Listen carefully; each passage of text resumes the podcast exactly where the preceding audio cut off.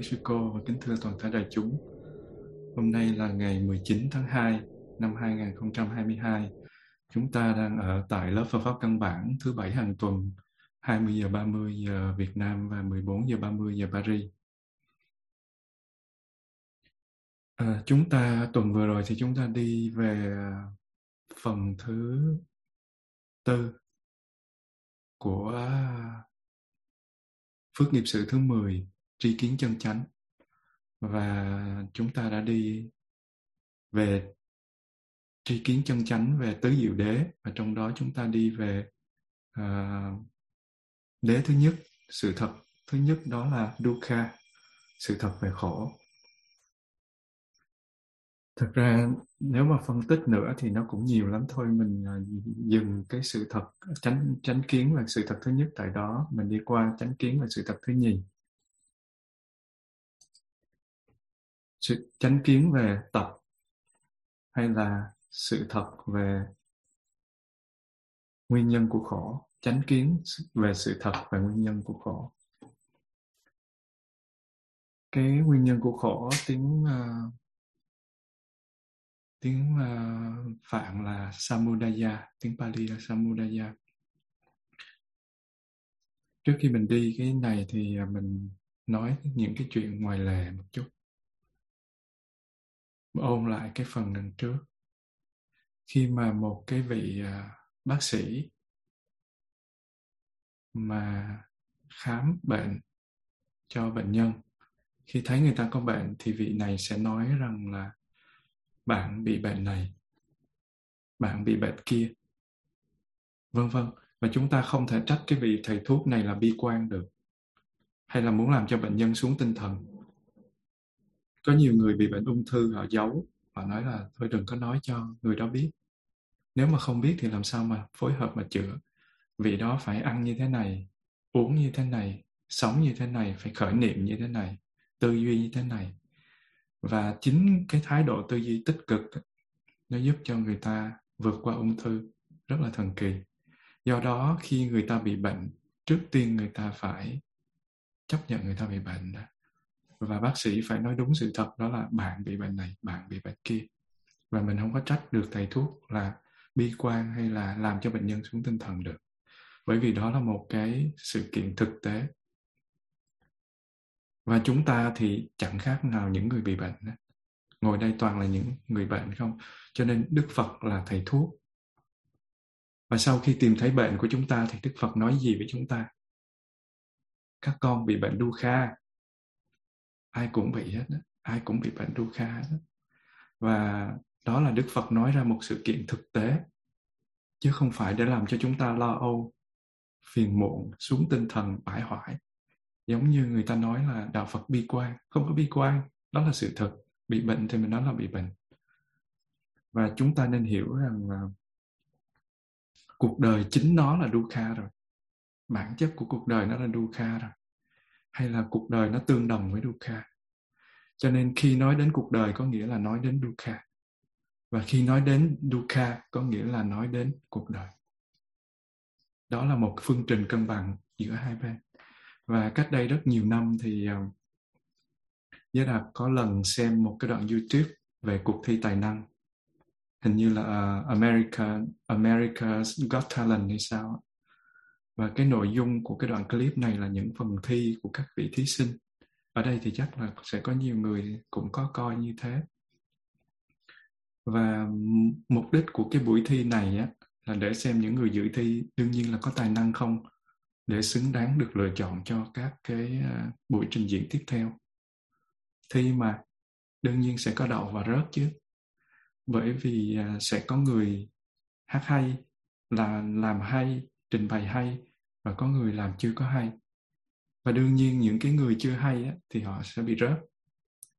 Và họ ôm nỗi buồn rời khỏi với một cái thái độ rất là lịch sự và dễ thương. Buồn nhưng mà mình biết là mình thi rớt mình biết mình dở hơn người ta hoặc mình biết không đạt tiêu chuẩn của ban giám khảo thì mình mình rời khỏi cái cái chương trình thôi. Nhưng mà cũng có những người họ không chấp nhận tài năng của mình chưa hay. Cho nên họ rời đi với một sự khó chịu với ban giám khảo và đó hình như nó cũng là một điều bình thường cũng không có gì ghê gớm. Như vậy cái điều đáng nói ở đây là gì? Có một số người người lớn không phải con nít họ dự thi tài năng mà dự thi phần hát. Mà thực sự khả năng hát của của của họ đó thua xa các bạn nhỏ 3 tuổi hiện nay.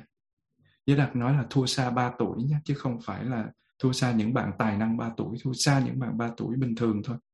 Tại vì con nít hát bài bé bé bồng bông hay là ờ, con bướm bay gì đó thì nghe nó cũng rất là có vần có điệu. Chưa kể đến những cái tài năng nhí. Và không hiểu những cái người đó họ dựa vào đâu mà họ dám liều mạng để đăng ký thi.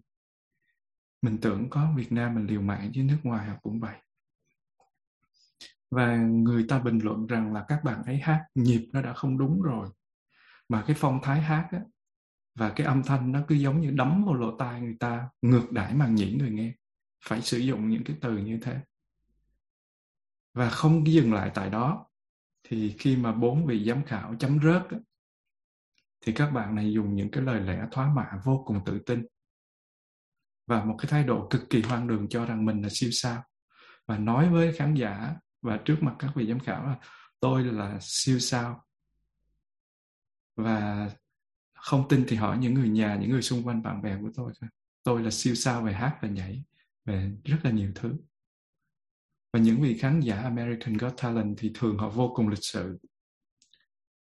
Nhưng mà lúc đó cả khán phòng đều phẫn nộ với cái, những cái người đó. Có rất là nhiều trường hợp và họ quay lại, họ chửi cả khán phòng mấy ngàn người luôn. Chửi cả những người nghe luôn. Mình đi hát cho người ta nghe để mình muốn người ta công nhận cái tài năng của mình, mà bao nhiêu ngàn người, phải như là một, hai người họ không công nhận tài năng của mình, mà tài, thà tài năng gì nó đặc biệt thì không nói, còn cái này là hát mà không có ai công nhận mình hết. Vậy mà mình quay là mình chửi luôn cả khán phòng. Và lúc mà coi cái đoạn clip đó, thì tâm của mình nó cũng phẫn nộ. Như chính mình đang là bị giám khảo, bị nó quay lại nó chửi vậy. Cho nên coi rất là ức chế. Thực sự là như vậy nhưng mà mãi nhiều năm sau này, khi mà giới đạt hiểu ra, thì ra những người đó họ bị hoang tưởng rất là nặng. Hôm bữa mình nói về hoang tưởng khác, hôm nay hoang, mình nói về cái hoang tưởng mà phân loại của nó là hoang tưởng tự cao. Tức là trong đầu của họ họ là siêu sao, họ là siêu sao. Họ không hề biết cũng như không thể tin rằng là họ đang hành động như những người bệnh gây phẫn nộ cho những người xung quanh họ. Và khi hiểu được cái nguyên nhân này và khi nghĩ về họ, thì cơn giận nó không xuất hiện nữa. Nó không xuất hiện. Bởi vì họ bị hoang tưởng dạng tự cao mà, chứ họ có phải là bình thường đâu. Và nếu quán chiếu thì mình thấy là gì? Họ thực sự đáng thương hơn là đáng ghét. Và bởi đó là một cái định dạng, một cái bệnh tâm thần và chính họ cũng không có khả năng cảm nhận được bệnh của mình thì làm sao mình trách họ được?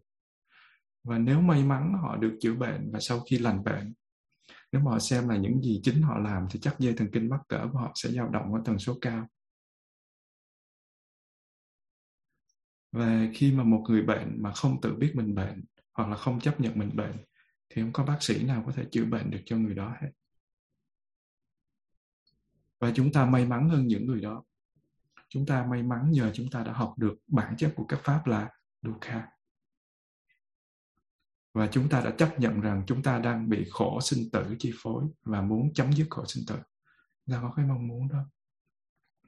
Và nếu cái khổ của ai đó xét trong cái chữ khổ vui của thế gian á nó mang những nguyên nhân riêng liên quan trực tiếp đến cái khổ cá nhân của họ. Giống như khi mà mình bị đau răng á, là tại vì mình, cái răng của mình nó bị nhiễm trùng. Mình đang mình đang có cái sự khó chịu đó là tại vì mình mắc nợ ngân hàng. Mình đang mắc nợ, chứ người kia nó không có mắc nợ cho nên không có cảm thấy đau khổ. Như vậy, xét về cái khổ vui của thế gian thì nó có mang những nguyên nhân riêng liên quan trực tiếp đến cái khổ của họ, cái khổ cá nhân của họ. Như vậy, cái khổ trong sự thật màu nhiệm thứ nhất vốn là dukkha nó mang những nguyên nhân chung liên quan trực tiếp đến cái khổ chung của muôn loài mà người ta thường gọi là tập đế, hay là sự thật màu nhiệm thứ hai, hay là nguyên nhân của khổ, hay là nguyên nhân của dukkha nói cho chính xác. Như vậy, cái sự thật thường màu nhiệm thứ hai này, tiếng Pali nó là samudaya, hay nói cho đủ là dukkha samudaya, nguyên nhân của khổ cái samudaya tiếng Pali này đó, nó do ba chữ ghép lại đó là chữ sam chữ u và chữ aya. Và chữ aya có nghĩa là nguyên nhân chữ u có nghĩa là sinh khởi và chữ sam có nghĩa là hợp lại cùng đến với nhau để phối hợp với cái gì đó để hình thành nên một cái gì đó. Và cái chân lý thứ hai này cái sự thật thứ hai này nó có nghĩa là gây ra một cái nhân và phối hợp với những điều kiện khác. Có nghĩa là duyên á, để nó làm khởi sinh ra đau khổ. Và điều quan trọng ở đây là phối với những điều kiện khác. Và đức phật dạy là gì? Tập hay sự thật màu nhiệm thứ hai, nguồn gốc của dukkha đó là tham ái. Tức là sự dính mắc, tham lam, luyến ái, tham dục, thèm khát, vân vân cũng cũng tất cả những trạng thái sinh khởi với tập tham ái, cũng kể đến những cái trạng thái đó nữa. Nhưng mà tham ái không phải là nguyên nhân duy nhất của đau khổ. Nó không phải là nguyên nhân duy nhất. Có những nguyên nhân hay điều kiện khác nữa. Nhưng mà tham ái là nguyên nhân quan trọng. Bởi vậy ta nói tham ái là nguyên nhân hay là nguồn gốc của đau khổ. Tham ái nó không có khởi sinh một mình mà nó khởi sinh với nhiều tâm khác. Chính xác là những tâm sở khác. Và đó là gì? Vô minh. Mình tham mà mình có minh, thì cái tham đó nó sẽ không được hình thành. Mình ái mà mình có minh, thì cái ái đó nó sẽ không được hình thành. Mà nó đi chung với vô minh. Nó làm duyên cho nhau. Và nó duyên thêm những cái yếu tố khác nữa. Nói cho chính xác là nó duyên với cái gì? 11 cái mắt xích trước của nó và sau của nó. Trong 12 nhân duyên thì nó duyên với 12 11 điều kiện còn lại cùng một lúc, chứ không phải chỉ là vô minh. Mình đã học về pháp duyên khởi rồi. Và khi tham ái kết hợp với vô minh và những yếu tố khác đó thì nó sẽ gây ra dukkha như vậy đây chính là nguyên nhân của dukkha tập nghĩa của chữ samudaya hay nguyên nhân của khổ hay nguyên nhân của dukkha nó phải được hiểu như vậy thì nó, mình mới giải quyết được cái vấn đề khổ của mình. Nó phối hợp với những điều kiện khác, nó tạo ra nhân hay là nó khiến cho đau khổ khởi sinh. Bây giờ mình à, ngưng lại một chút xíu, mình xem cái à, video clip.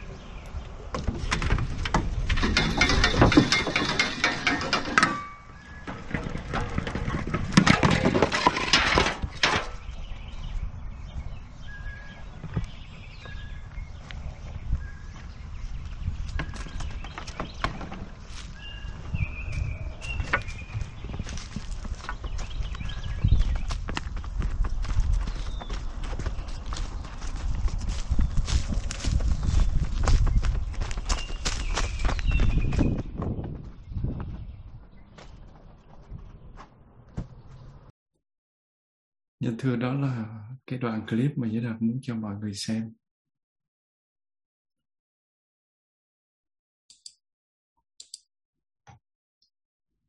Khi mà xem cái đoạn video clip này thì mọi người có cảm nhận như thế nào? Chắc là mỗi người sẽ có những cảm nhận khác nhau. Nhưng mà riêng với Đạt thì phải thốt lên là wow, nhân duyên và nghiệp quả thiếu một điều kiện trong các hiện tượng. Các hiện tượng mà nó chỉ thiếu một điều kiện thôi thì các hiện tượng tiếp theo sẽ không có mặt. Mà cái này nó tác động vào cái kia theo một dây chuyền. Từng chút từng chút một mà cái đoạn clip này nó trình bày về quy tắc duyên sinh của các pháp. Trái bóng anh chàng ném vào rổ đầu tiên ấy, ta có thể hiểu đây là trái bóng của tham ái và nó kết hợp với một đống nhân duyên để cuối cùng nó lọt vào cái rổ sinh tử. Cái rổ cuối cùng là cái rổ sinh tử. Nó trải qua như thế. Và nó kết hợp với rất nhiều điều kiện. Một mình cái trái bóng đầu tiên nó chẳng làm được điều gì hết. Và nó đụng tới, đụng lui, đụng xuôi, đụng ngược. Và cuối cùng, từng chi tiết một nó tạo ra một cái cái trái bóng cuối cùng lọt vào trong cái rổ. Thì mọi người thấy cái cấu trúc của nhân duyên nó như thế đó nó phức tạp như thế. Và khi mà mình nhìn mình sẽ chẳng biết là do cái gì mà nó hình thành như vậy đâu. Nếu mà mình nói một nhân một duyên không không có đủ. Và chúng ta nghe tin tức về vô số người chết vì Covid-19 nhiều người bị, rất là nhiều người bị chết trong cái à, đợt dịch này. Tính số người chết là lên đến, thực sự là lên đến chục triệu, đến trăm triệu. Nhưng mà báo cáo chỉ là triệu thôi. Và nhưng mà cái điều đáng nói ở đây là khi nghe tin tức như vậy thì chúng ta khổ đau được bao nhiêu và đến mức độ nào? Có thể chúng ta đau khổ chút xíu thôi. Và chúng ta có thể nói trời tội quá, ôi trời tội quá. Và có thể chúng ta có những người nói là cũng không đau khổ lắm. Nhưng mà nếu trong số những cái người mất đó, có một người là bạn của mình, thì mình sẽ đau khổ nhiều hơn. Và nếu trong cái tai nạn đó mà có người thân của mình, đặc biệt là những cái người cha mẹ, anh chị em trong gia đình của mình, mà mình rất là thương quý, thì mình sẽ như thế nào? Mình sẽ vô cùng đau khổ. Và như vậy, thật ra khổ đau của chúng ta không phải gây ra bởi cái chết của một con người mà nó gây ra bởi sự luyến ái dính mắc trên con người đó. Tại sao cái nhà bà hàng xóm có người chết thì mình lại thấy bình thường, mà người thương của mình chết thì mình lại gào rú lên? Là tại vì càng luyến ái với người đó thì mình mới càng đau khổ. Như vậy nhà mình có nhiều người thương hơn thì sau này mình sẽ phải nhận một đống đau khổ nhiều hơn. Một, mình chỉ có một anh chị em thì mình chỉ nhận lại một sự ra đi của một người, một sự đau khổ lớn thôi mình có hai chục anh chị em thì mình sẽ nhận hai chục sự ra đi. Và sự ra đi nào nó cũng đau khổ như nhau hết. Như vậy thủ phạm thực sự ở đây là tham ái dính mắc. Nói cách khác là đau khổ sinh ra bởi tham ái dính mắc vào người đó, chứ không phải là đau khổ sinh ra do sự chết hay sự mất của người đó. Tương tự như vậy, đối với những vật mà mình đặt ra nhiều giá trị vào đó quá đó thì khi vật đó mất đi, mình sẽ đau khổ. Mình mua một cái giỏ 50 ngàn đô la, thì đương nhiên mình cứ phải kè kè bên người rồi, mình đã quên ở đâu đó là hốt hoảng. Nhiều khi một vật nó cũng không đáng giá bao nhiêu, nhưng mà nếu chúng ta đặt quá nhiều giá trị tình cảm trong đó, ta trân quý nó, ta luyến ái nó quá, thì khi mà nó mất đi hay bị hư hoại, mình cũng sẽ đau khổ rất là nhiều. Giống như nói cái này là cái người, có một cái cô đó, cô đeo cái cái khăn ở trên người, mà khăn màu trắng mà đeo hoài cái khăn đó. Lâu lâu thay đổi thì cũng là cái khăn, y chang như vậy, hình như màu đen hay màu trắng gì thôi. Thì giới đạt mới hỏi, ủa, tại sao cô lại đeo cái khăn này mà thấy đeo hoài vậy? Nó có cái ý nghĩa gì không? Hình như nó giống khăn tan quá. Thì cô đó nói rằng là dạ sao thầy tin mắt vậy? Con đeo tan của chồng con 11 năm rồi. Bây giờ thì chắc 16, 17 năm nhưng mà hồi đó là mới 11 năm thôi. Và khi mà chồng mất là cô đeo cái khăn đó lên. Và cái khăn đó nó giống như là một người bạn thân của cô vậy. Bởi vì giá trị tình cảm đặt nhiều ở trong đó lắm. Giống như khi mình rời một cái ngôi trường mà cái ngôi trường đó tuy là nhà tắm ờ, rồi nhà bếp rồi những cái thứ gì nó rất là bề bộn dơ giấy bẩn thỉu nhưng mà mình à, sẽ rất là đau khổ khi phải đi rời khỏi cái trường đó rất là luyến ái nhớ nhung cái ngôi trường đó.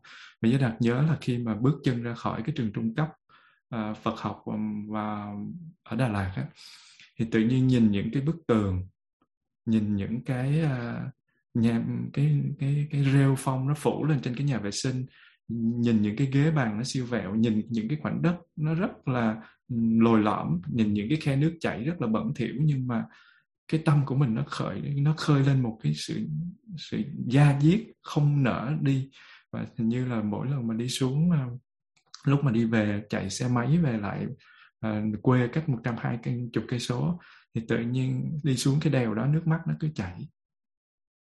Bởi vì cái đó nó trở thành kỷ niệm rồi. Những cái đống phân gà đó những cái bức tường dơ bẩn đó nó đã trở thành kỷ niệm. Bởi vì mình đặt quá nhiều tình cảm trong đó cho nên mình luyến ái nó và khi mình mất đi mình sẽ đau khổ như vậy, vì chúng ta đặt nhiều luyến ái nắm giữ nhiều giá trị tình cảm cho nên nó mới đau khổ. Do đó, cái sự đau khổ của chúng ta không phải gây ra bởi sự mất mát một cái gì đó, mà bởi vì tham ái dính mắc vào cái đồ vật đó. Và cũng vậy, đức phật dạy là tham ái làm khởi sinh sự tái sinh mới. Bây giờ tất cả chúng ta đều dính mắc vào đời sống của mình thôi.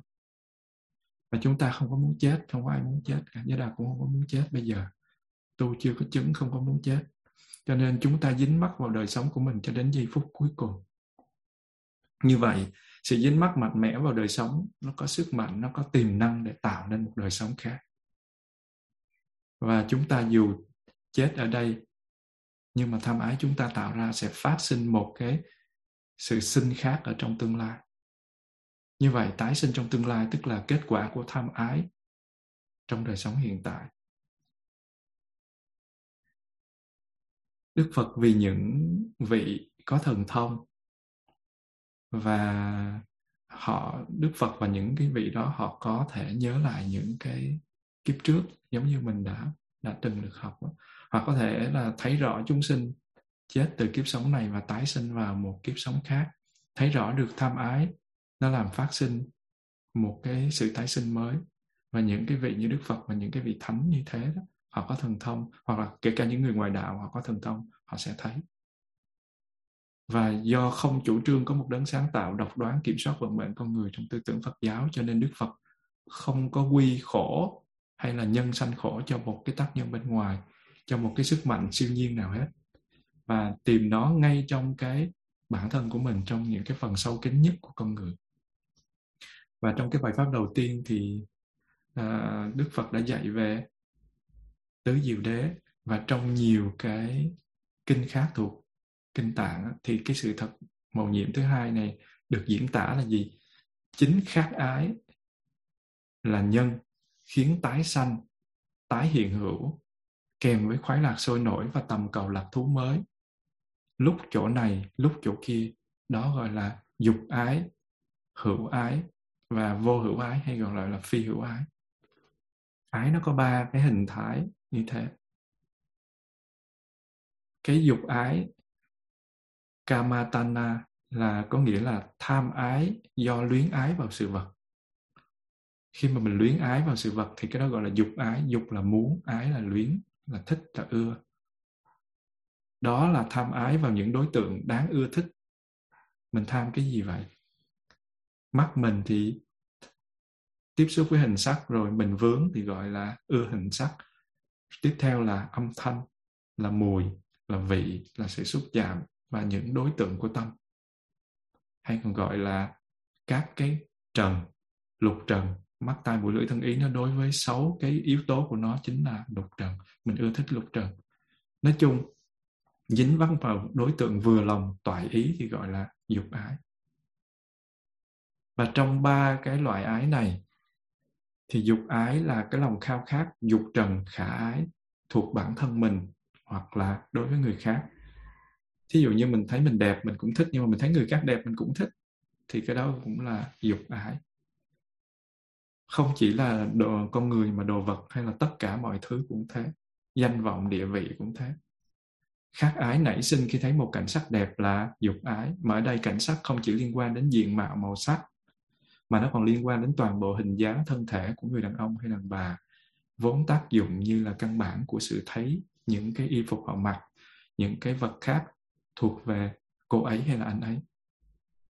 Cũng vậy, đối với các cái cảnh trần khác như là âm thanh, mùi vị hay là người nam, người nữ, vân vân, tạo ra những cái cảnh khả ái và lòng khao khát đối với chúng được gọi là dục ái.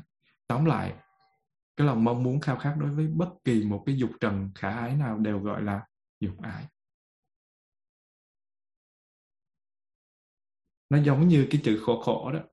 Chữ khổ đằng trước á, là tính từ chữ khổ đằng sau á, là danh từ. Cái khổ mà nó thuộc về cái cảm giác bất như ý thì gọi là khổ khổ.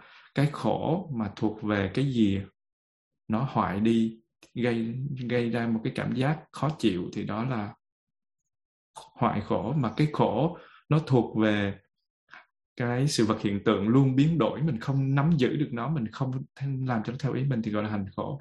Như vậy từ trước đó là tính từ và từ sau đó là danh từ. Ở đây cũng vậy, nó có dục ái, hữu ái và vô hữu ái. Chữ ái đây là danh từ và chữ dục đây là một cái động từ hoặc một cái danh từ nhưng nó đã biến dụng thành tính từ để chỉ rõ cái nghĩa để bổ sung, để làm rõ cái nghĩa của chữ ái. Và đây là phân loại. Như vậy lòng mong muốn hay khao khát đối với một dục trần khả ái nào thì gọi là dục ái.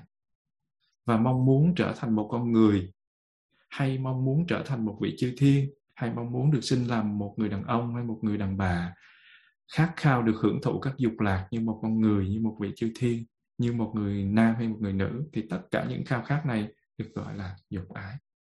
Và khi đó chúng ta có thể nói rằng là thích thú trong những cái ý nghĩ hay là đối tượng có thể mang lại cái lạc hay cái ái, khả lạc khả ái, gọi là dục ái. Và khi mà thấy, nghe, ngửi, nếm, xúc chạm một cái đối tượng của mắt, tai, mũi, lưỡi, thân đó, thì đối tượng nó phát khởi ra dục vọng. Nếu ta xem đó là lạc, là một sự ưa thích, thì lập tức mình phát sanh ái nhiễm đối với cái cái trần đó gọi là dục trần. Và nghĩ đó là lạc thì mình đã, gọi là, có cái yếu tố vô minh trong đó. Bởi vì vô minh nó che đậy bản chất thực của dục trần, làm phát sinh cái quan niệm về nó. Vô minh nó nhận cái vô thường làm thường, cái khổ là lạc. Nó xem các hiện tượng danh và sắc vốn không có linh hồn hay tự ngã là ngã, hay là cái thực thể sống nó xem thân mình cũng như thân người khác, vốn là bất tịnh thì nó cho là tịnh. Giống như là trong cơ thể của mình luôn luôn có những cái yếu tố bất tịnh. Mà khi mà mình nhìn nó thì mình thấy rất là đẹp, nhìn bên ngoài cái làn da nó che hết là từ đầu tới cuối thì mình thấy ai cũng tịnh hết, cũng đẹp hết. Nhưng mà tại sao mình phải mặc đồ vậy? Không ai đặt câu hỏi đó hết. Như vậy do nghĩ cái vốn không lạc là lạc, mà ưa thích phát sanh đối với nó, và do mình ưa thích và mong muốn nó thì dẫn đến tham ái. Và tham ái nó thúc đẩy người ta lao vào những hoạt động để hoàn thành cái tham ái đó, hoàn thành cái năng lượng đó. Và những hoạt động không có chủ ý như vậy là nghiệp và các cái hành vốn chịu trách nhiệm cho sự hình thành các cái uẩn danh và sắc mới của một hiện hữu. Sắc thọ tưởng hành thức có nghĩa là các uẩn, danh và sắc có nghĩa là phần tâm và phần phần, những cái phần liên quan đến sắc thân. Và vì thế, mỗi lần mình ưa thích hay mình ước muốn một cái dục trần nào đó, có nghĩa là mình đã mạo hiểm, lao vô một cái hiện hữu tái sanh mới. Nên nhớ là thế. Và nếu mà muốn chấm dứt sinh tử thì làm ơn chấm dứt tham ái và thực sự đến đây thì mình đã biết được là cái gì đã làm cho mình khổ rồi. Cái gì đã làm, cái bầy sư tử nào nó đang rình rập cái con con dê, con con con nai và cái người người chủ nào đang chuẩn bị ăn thịt con con gà rồi. Mà do ảnh hưởng của tham ái thì cái cái tiếng hán gọi là hành tác thức hay còn ở bên vi diệu pháp, họ gọi là tốc hành tâm cận tử, là một cái loại tâm. Nó đã bám vô nghiệp rồi. Tâm chứ chia rất nhiều loại và khi mình, cái tâm cận tử mà nó thuộc về tâm tốc hành, nó đã bám vô nghiệp. Và nghiệp tướng và thú tướng. Nghiệp tướng và thú tướng mình đã học ở phân loại nghiệp rồi.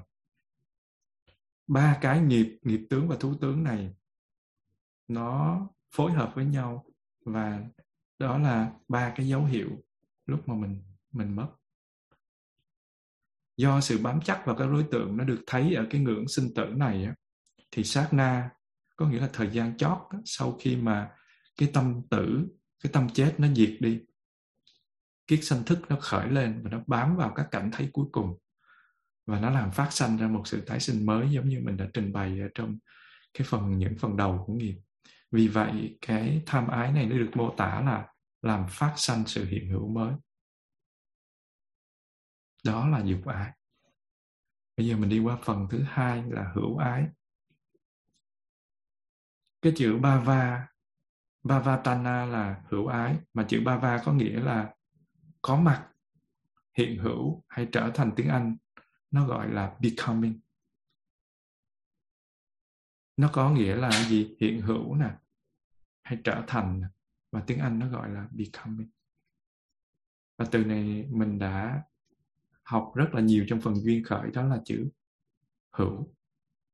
Nhưng mà chữ Bava ở đây á, theo cái chú giải thì nó không chỉ có nghĩa là hiện hữu hay là trở thành mà nó có nghĩa là tà kiến hay là hiểu biết sai lầm chữ hữu là nó có mang nghĩa đó nữa tà kiến hay hiểu biết sai lầm và cái hiểu biết sai lầm cái gì vậy chúng sinh là thường còn, có một cái ngã hay linh hồn thường còn, linh hồn bất biến.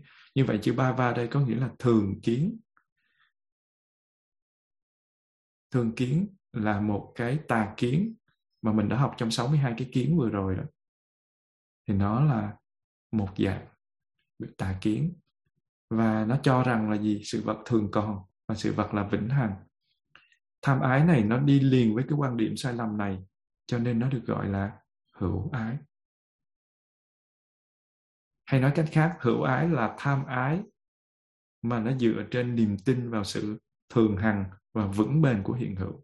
Nếu như dục ái nó chỉ là bị liếng ái, dính mắc vào sự vật hiện tượng, thì cái hữu ái, cái dục ái nó là vướng mắc vào sự vật hiện tượng, thì cái hữu ái này nó lại dựa trên niềm tin vào sự thường hằng và vững bền của hiện hữu như vậy, hữu ái nó không có nhấn mạnh về nghĩa tham ái, vào hiện hữu hay là trở thành giống như ở trong cái becoming, trong cái chữ hữu ở trong 12 nhân viên. Bởi vì tham ái vào hiện hữu hay trở thành nó bao gồm trong cái cái tham ái thứ nhất rồi, nghĩa là mình luyến rồi, thì nó, mình luyến vào các vật dục thì nó thuộc về dục ái, và cái ái nào nó cũng có cái tính chất đó hết. Dục ái, hữu ái và vô hữu ái đều có cái tính chất đó nhưng mà cái hữu ái nó nhấn mạnh về nghĩa là tham ái vào hiện hữu hay trở thành. Nó quên, nó nhấn mạnh vào cái cái cái um, cái cái gọi là phối hợp đi kèm với thường kiến. Nó đi kèm với thường kiến. Và thường kiến là một cái tà kiến rằng là người ta có linh hồn hay thực thể sống và không bao giờ chết, không bao giờ tan biến. Mặc dù cái à, thân xác vật lý này nè nó thô và nó có thể chết đi, nhưng mà người ta nghĩ là linh hồn hay thực thể sống này nó nó không có chịu sự tan hoại, nó vẫn còn tồn tại mãi. Và nó sẽ là một cái hồn để nhập vô cái thân xác mới và tồn tại ở đó. Người ta cho là như vậy. Và cho rằng là dù thế gian này có sụp đổ và tan hoại, thì linh hồn nó vẫn thường hằng và nó không bao giờ chết hết. Và có đầu thai cái kiếp này, cái kiếp kia, bao nhiêu kiếp đi nữa thì linh hồn vẫn còn. Giống như là cái cái tà kiếm mà mình đã học trong 62 tà kiếm vừa rồi đó là lý do mà mình uh, điểm qua rất là kỹ về 62 tà kiến. Và nhờ cái bài đó thì cái bài này sẽ dễ hiểu hơn. Những cái uh, tín ngưỡng tôn giáo ngoài Phật giáo hầu hết bám vô cái thường kiến này. Và một số tin rằng là sau khi chết thì con người sẽ trường tồn ở trên thiên giới về với thượng đế và hầu dưới chân thượng đế hoặc là chịu kiếp đọa đầy vĩnh viễn trong địa ngục theo ý của thượng đế ai không theo thượng đế là sẽ về với địa ngục vĩnh viễn. Và một cái số khác thì quan niệm rằng là một chúng sanh chuyển từ một hiện hữu này sang một hiện hữu khác theo nghiệp và tồn tại vĩnh hằng ở đó. Và một số khác nữa lại tin rằng là một chúng sanh cứ luân chuyển từ kiếp này sang kiếp khác, sống theo một tiến trình nhất định và rồi cuối cùng giải thoát. Thì có rất là nhiều cái à, niềm tin như thế. Và nói tóm lại là bất kỳ cái tín ngưỡng nào chấp giữ quan niệm cho rằng là có một linh hồn hay một thực thể sống di chuyển từ kiếp này sang kiếp khác và nó không bị tan hoại, thì cái đó gọi là thường kiến. Giống như là một con chim nó đậu trên một cái cây á, rồi nó đổi cái cây này nó bay qua cái cây khác, và cây thứ hai nó lại tiếp tục đổi bay qua cái cây thứ ba. Thì cũng vậy, người ta cho rằng linh hồn hay thực thể sống vào lúc mà cái thân thô nào đó nó bị tan hoại thì cái linh hồn nó sẽ bất diệt và nó chuyển qua một cái kiếp sống mới và tham ái đi kèm với thường kiến như vậy thì người ta gọi là hữu ái. Và tham ái này nó lấy làm vui thích trong quan điểm rằng là có một linh hồn một thể, thể sống một cái thực thể sống bền vững. Và cái ta bất diệt này cảm cảm giác các cảm thọ và nó sẽ tiếp xúc với những cái cảm thọ đó trong tương lai. Nó sẽ tiếp tục giữ gìn những cái cảm thọ đó trong tương lai. Và do tin như vậy cho nên là nó lấy làm thích thú trong mọi đối tượng thấy nghe hay biết. Và nó cũng thấy thích thú trong những cái đối tượng mà nó hy vọng sẽ đến hưởng thụ trong tương lai. Giống như là mình nói, tôi tôi hình thành lên một cái ý muốn là tôi muốn xây một cái thất. Xong rồi mình sẽ tưởng tượng ra cái thất nó nằm ở trong một cái khu rừng, rồi nó sẽ có chim hót. Mình mình mình ưa thích cái đó thì tự nhiên nó sẽ hình thành, rồi từ từ từ từ nó sẽ biểu hiện cái đó ra hay là mình nói mình muốn mua một cái uh, chiếc xe thì bây giờ nó sẽ hình thành nên một cái mong muốn đó. Các cái hành động của mình nó đều là gì? Làm lụng vất vả kiếm tiền để mua cái chiếc xe đó. Và mình lấy làm thích thú trong cái việc mà hưởng thụ cái cảm giác đó. Ước muốn được hưởng một cái cuộc sống an vui và thịnh vượng trong hiện tại và trong tương lai nó sẽ hình thành. Nghĩa là trong tương lai nó muốn được tái sinh trong những kiếp sống tốt đẹp hơn hạnh phúc hơn à, ở cõi người hay cõi trời. Thí dụ mình nói ôi nếu là nam thì mình nói thôi kiếp sau tôi vẫn là nam tôi sẽ đẹp trai hơn tôi sẽ giàu hơn tôi sẽ abc gì đó. Còn nếu là mình là một thầy tu thì mình nói kiếp sau tôi sẽ tu tôi sẽ giỏi tôi sẽ abc gì đó. Nếu mình là nữ thì mình kiếp sau mình lại muốn mình thành công chúa hay là thành quý bà gì đó. Có một người chồng thật là đẹp những mơ tưởng đó. Ờ, hoặc là có những người thích sinh làm chư thiên tại vì chư thiên quá đẹp và quá hạnh phúc. Thì một số mong muốn được tái sinh là nam, một một số thì muốn tái sinh là nữ như thế, hoặc là một số mong muốn là những cái cõi tốt lành như chư thiên chẳng hạn. Thì tất cả những sự mong muốn này đều là hữu ái. Và mỗi lần mà tham ái nó sanh khởi, thì đối với các dục trần sẵn có trong hiện tại, dục trần có nghĩa là sắc thanh hương vị xúc, pháp các đối tượng của các căn, mắt, tai, mũi, lưỡi, thân ý, thì khi mà tham nó sanh khởi thì đối với các dục trần sẵn có trong hiện tại hay là đối với kiếp sống họ đang sống hay là một kiếp sống nào đó trong tương lai mà họ mong đợi sẽ được tái sanh vào, đó chính là do cái gì vậy? Hữu ái. Và có thể nói hữu ái là một cái thế lực tạo điều kiện hay là một sức mạnh tiềm tàng để nó xây dựng cho sự xuất hiện của một kiếp sống mới. Và đó là lý do tại sao đức phật có thể nói là uh, chính cái hữu ái này nó phát sinh ra một cái sự hiện hữu mới hay còn gọi là tái sanh. Như vậy khát khao hiện hữu với quan niệm cho rằng sự sống là bất diệt đó chính là hữu ái. Mình đi qua cái um, cái thứ ba đó là vô hữu ái hay là phi hữu ái. Trong cái từ tiếng Pali là Vibhavatana thì Vibhava nó có nghĩa là không trở thành không hiện hữu, sự hủy diệt của hiện hữu. Như vậy, cái chữ tham ái với quan niệm cho rằng là chỉ khi còn sống mới có sự hiện hữu thôi và không có gì cả sau khi chết, thì được gọi là phi hữu ái hay vô hữu ái. Và đây là loại tham ái đi kèm với đoạn kiến. Quan kiến của cái này cho rằng là gì? Không có gì còn lại sau khi chết và chỉ có sự hủy diệt hoàn toàn thôi. Và đây là giáo lý do cái ông Ajita, lãnh đạo của một giáo phái thời Đức Phật thuyết giảng. Ông rất là nổi tiếng. Và giáo lý của cái ông này có thể tóm tắt như vậy. Một cá nhân do tứ đại tạo thành và khi người ấy chết thì địa đại hay là chất đất trong thân người ấy nhập vào khối địa đại hiện hữu trong vật thể vô tri ở bên ngoài.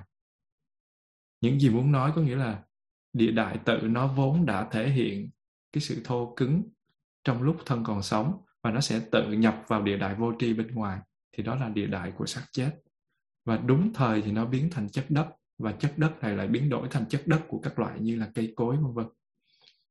Rồi nói đến thủy đại hay là chất nước của thân sẽ chảy vào khối nước vô tri đó là trạng thái ướt trạng thái lỏng của xác chết sẽ trở thành trạng thái ẩm ướt của một khối nước vô tri bên ngoài. Tương tự như vậy ông cho rằng là hỏa đại hay là chất lửa của thân sống nhập vào cái khối hơi nóng vô tri bên ngoài và, và phong đại hay là chất gió thì chảy vào khối không khí vô tri bên ngoài. Và toàn bộ cái khả năng biết bằng các giác quan là mắt tai mũi lưỡi thân nó sẽ chuyển vào hư không. Và dù người ấy là người trí hay là kẻ ngu sau khi chết thì họ hoàn toàn biến mất như nhau. Ông cho là như vậy và không còn là gì sau khi chết. Và kẻ ngu thì không phải chịu khổ một kiếp sống mới vì những cái ác nghiệp của họ đã làm. Và người trí thì cũng chẳng có kiếp sống mới để hưởng quả của những cái nghiệp thiện mà họ đã làm. Và đó là những cái lời dạy của ông Ajita một người chấp vào chủ thuyết đoạn kiến thời Đức Phật.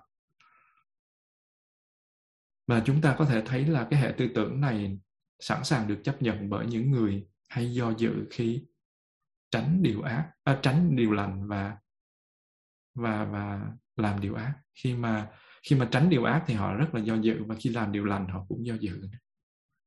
Bởi vì theo hệ tư tưởng này người ta mặc nhiên công nhận rằng không có sự sống không có sự hiện hữu sau khi chết xong cái điều này cũng chẳng khác gì thú nhận là có sự sống trước khi chết. Thì bây giờ mình đang tồn tại mà tự nhiên ở đâu mà nó moi ra, nó mọc lên như thế được. Cho nên là cái câu hỏi có thể phát sanh là gì? Vậy thì sự hiện hữu trước khi chết, đó là cái gì? Và theo cái phương pháp lý luận của họ thì có thể trả lời là đó có thể là tự ngã hay là chúng sanh đang sống vậy thôi. Như vậy, mặc dù cái ông này, ông Ajita này, ông chủ trương một cá nhân là do bốn đại hình thành đất nước gió lửa, thì phải nói rằng là đối với ông ta, cái ờ, tự ngã hay chúng sanh vẫn hiện hữu. Tuy là ông từ chối hiện hữu, nhưng mà nó vẫn hiện hữu. Tôi không tin vào một cái gì hết. Có nghĩa là tôi tin vào một điều. Điều tôi không tin là đúng. Và do sự chấp trước vào cái tự ngã này, thì những người theo đoạn kiến lý lý luận rằng là thay vì phí thì giờ đi làm những việc phước thiện cho kiếp tương lai, hãy tận dụng mọi cơ hội trong khoảnh khắc hiện tại để thụ hưởng dục lạc. Và tham ái nó đi kèm với quan điểm cho rằng là không có gì sau khi chết và mọi thứ đều hoại diệt thì cái này được gọi là phi hữu ái hay vô hữu ái. Và chúng ta có thể tóm tắt nó là tham ái nó khởi lên cùng với đoạn kiến thì gọi là phi hữu ái. Và cái phi hữu ái này, nó thích cái ý niệm cho rằng là sau khi chết, sự hiện hữu bị hủy diệt và không cần bất kỳ nỗ lực nào. Tại sao vậy? Những cái người chấp giữ tà kiến này, họ thường không có muốn làm thiện và tránh ác những cái điều ác mà họ phạm rất là nhiều. Và nếu kiếp sống mới xảy ra sau khi chết thì những ác nghiệp này sẽ cho quả bất thiện và tất nhiên là họ không có thích thú cái điều đó. Chỉ khi nào không có gì xảy ra sau khi chết nghĩa là không có sự hiện hữu mới thì những cái ác nghiệp của họ nó mới bị xóa và họ sẽ không phải chịu trách nhiệm đối với chúng và thoát khỏi mọi hậu quả của những nghiệp ác ấy mà không bị trừng phạt. Vì vậy cái ý niệm chết là hết đó, thì cực kỳ hấp dẫn đối với những cái người mà nó có tinh thần đoạn kiến này. Và mặt khác do tin vào thời gian để hưởng thụ là hiện tại. Tức là kiếp sống hiện tại trước khi chết họ háo hức chạy theo những cái cái dục trần khả ý những cái uh, âm thanh hình ảnh vân vân. Vì vậy những cái sự theo đuổi mà họ xem là vừa lòng thích ý thì tất cả đều là hướng ra ngoài. Và cái sự hăng say theo đuổi các dục lạc này dẫn đến các chỗ tạo tác các cái cái nghiệp. Và mỗi cái hành nghiệp như vậy nó sẽ góp phần vào sự hình thành của, cho những cái kiếp sống mới. Và mỗi lần có sự thích thú hoặc hưởng thụ các dục lạc của kiếp sống hiện tại thì tham ái nó tạo ra một cái xung lực được trao truyền vào cái dòng tâm thức. Và hậu quả là lúc sắp chết, cái cái tâm cận tử hay còn gọi là tốc hành tâm cận tử hay còn gọi một cái cách khác nữa là hành tác thức nó bám chặt vào các dấu hiệu của sự chết. Và như mình nói, đó là nghiệp nghiệp tướng và thú tướng. Và trong khi bám vào những cái đối tượng này á, nếu cái chết đến cùng với tâm tử, tâm tâm tục, nó sanh khởi lên để cho một hiện hữu mới. Và do một trong ba dấu hiệu này, nó làm duyên. Như vậy, một người chủ trương đoạn kiến, dù thích hay không thích thì vẫn phải tái sanh một hiện hữu do tham ái đối với những cái gì mà họ họ nắm bắt, họ ưa thích. Và cái sự hiện hữu mới này nó rất có thể phải nằm trong những cái trạng thái hạ liệt và đau khổ vì trước đây họ không có tạo tác được những cái thiện nghiệp. Nghĩa là ngoài những ác nghiệp họ không tạo được gì. Do đó đức phật đã dạy rằng phi hữu ái này cũng làm phát sanh hiện hữu mới. Và như vậy, ba cái loại mình vừa kể trên, dục ái, hữu ái và phi hữu ái đều dẫn đến một kiếp sống mới và đau khổ như vậy, mình tóm lại là có ba loại tham ái được đức phật giảng giải trong cái sự thật thứ hai này. Đó là nguyên nhân của dukkha là do tham ái. Mà tham ái thì nó có dục ái, hữu ái và vô hữu ái. Mà dục ái là tham ái do luyến ái vào sự vật. Là tham ái về những đối tượng hình sắc, âm thanh, mùi vị, xúc chạm và những đối tượng của tâm. Còn hữu ái là tham ái đi kèm với thường kiến. Hiểu biết sai lầm rằng là chúng sanh thường còn hay là có một cái ngã hay linh hồn vĩnh hằng. Và cái thứ ba đó là vô hữu ái hay phi hữu ái, là tham ái đi với đoạn kiến. Thay vì đi với thường kiến là như hữu ái thì nó đi với đoạn kiến. Thì chúng sanh chết là hết, chẳng còn có gì trong tương lai.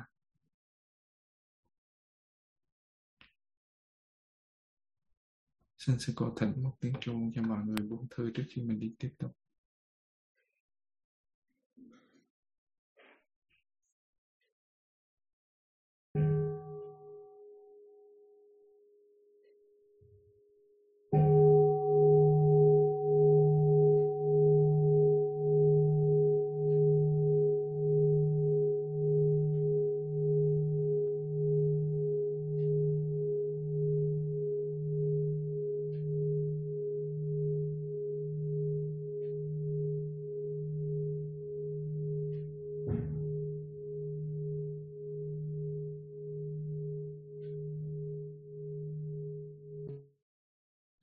Như vậy rõ ràng khổ là cái à, quả của tham ái.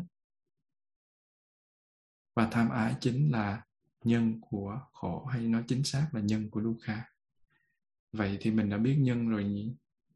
Mình biết nhân thì mình phải thực tập như thế nào?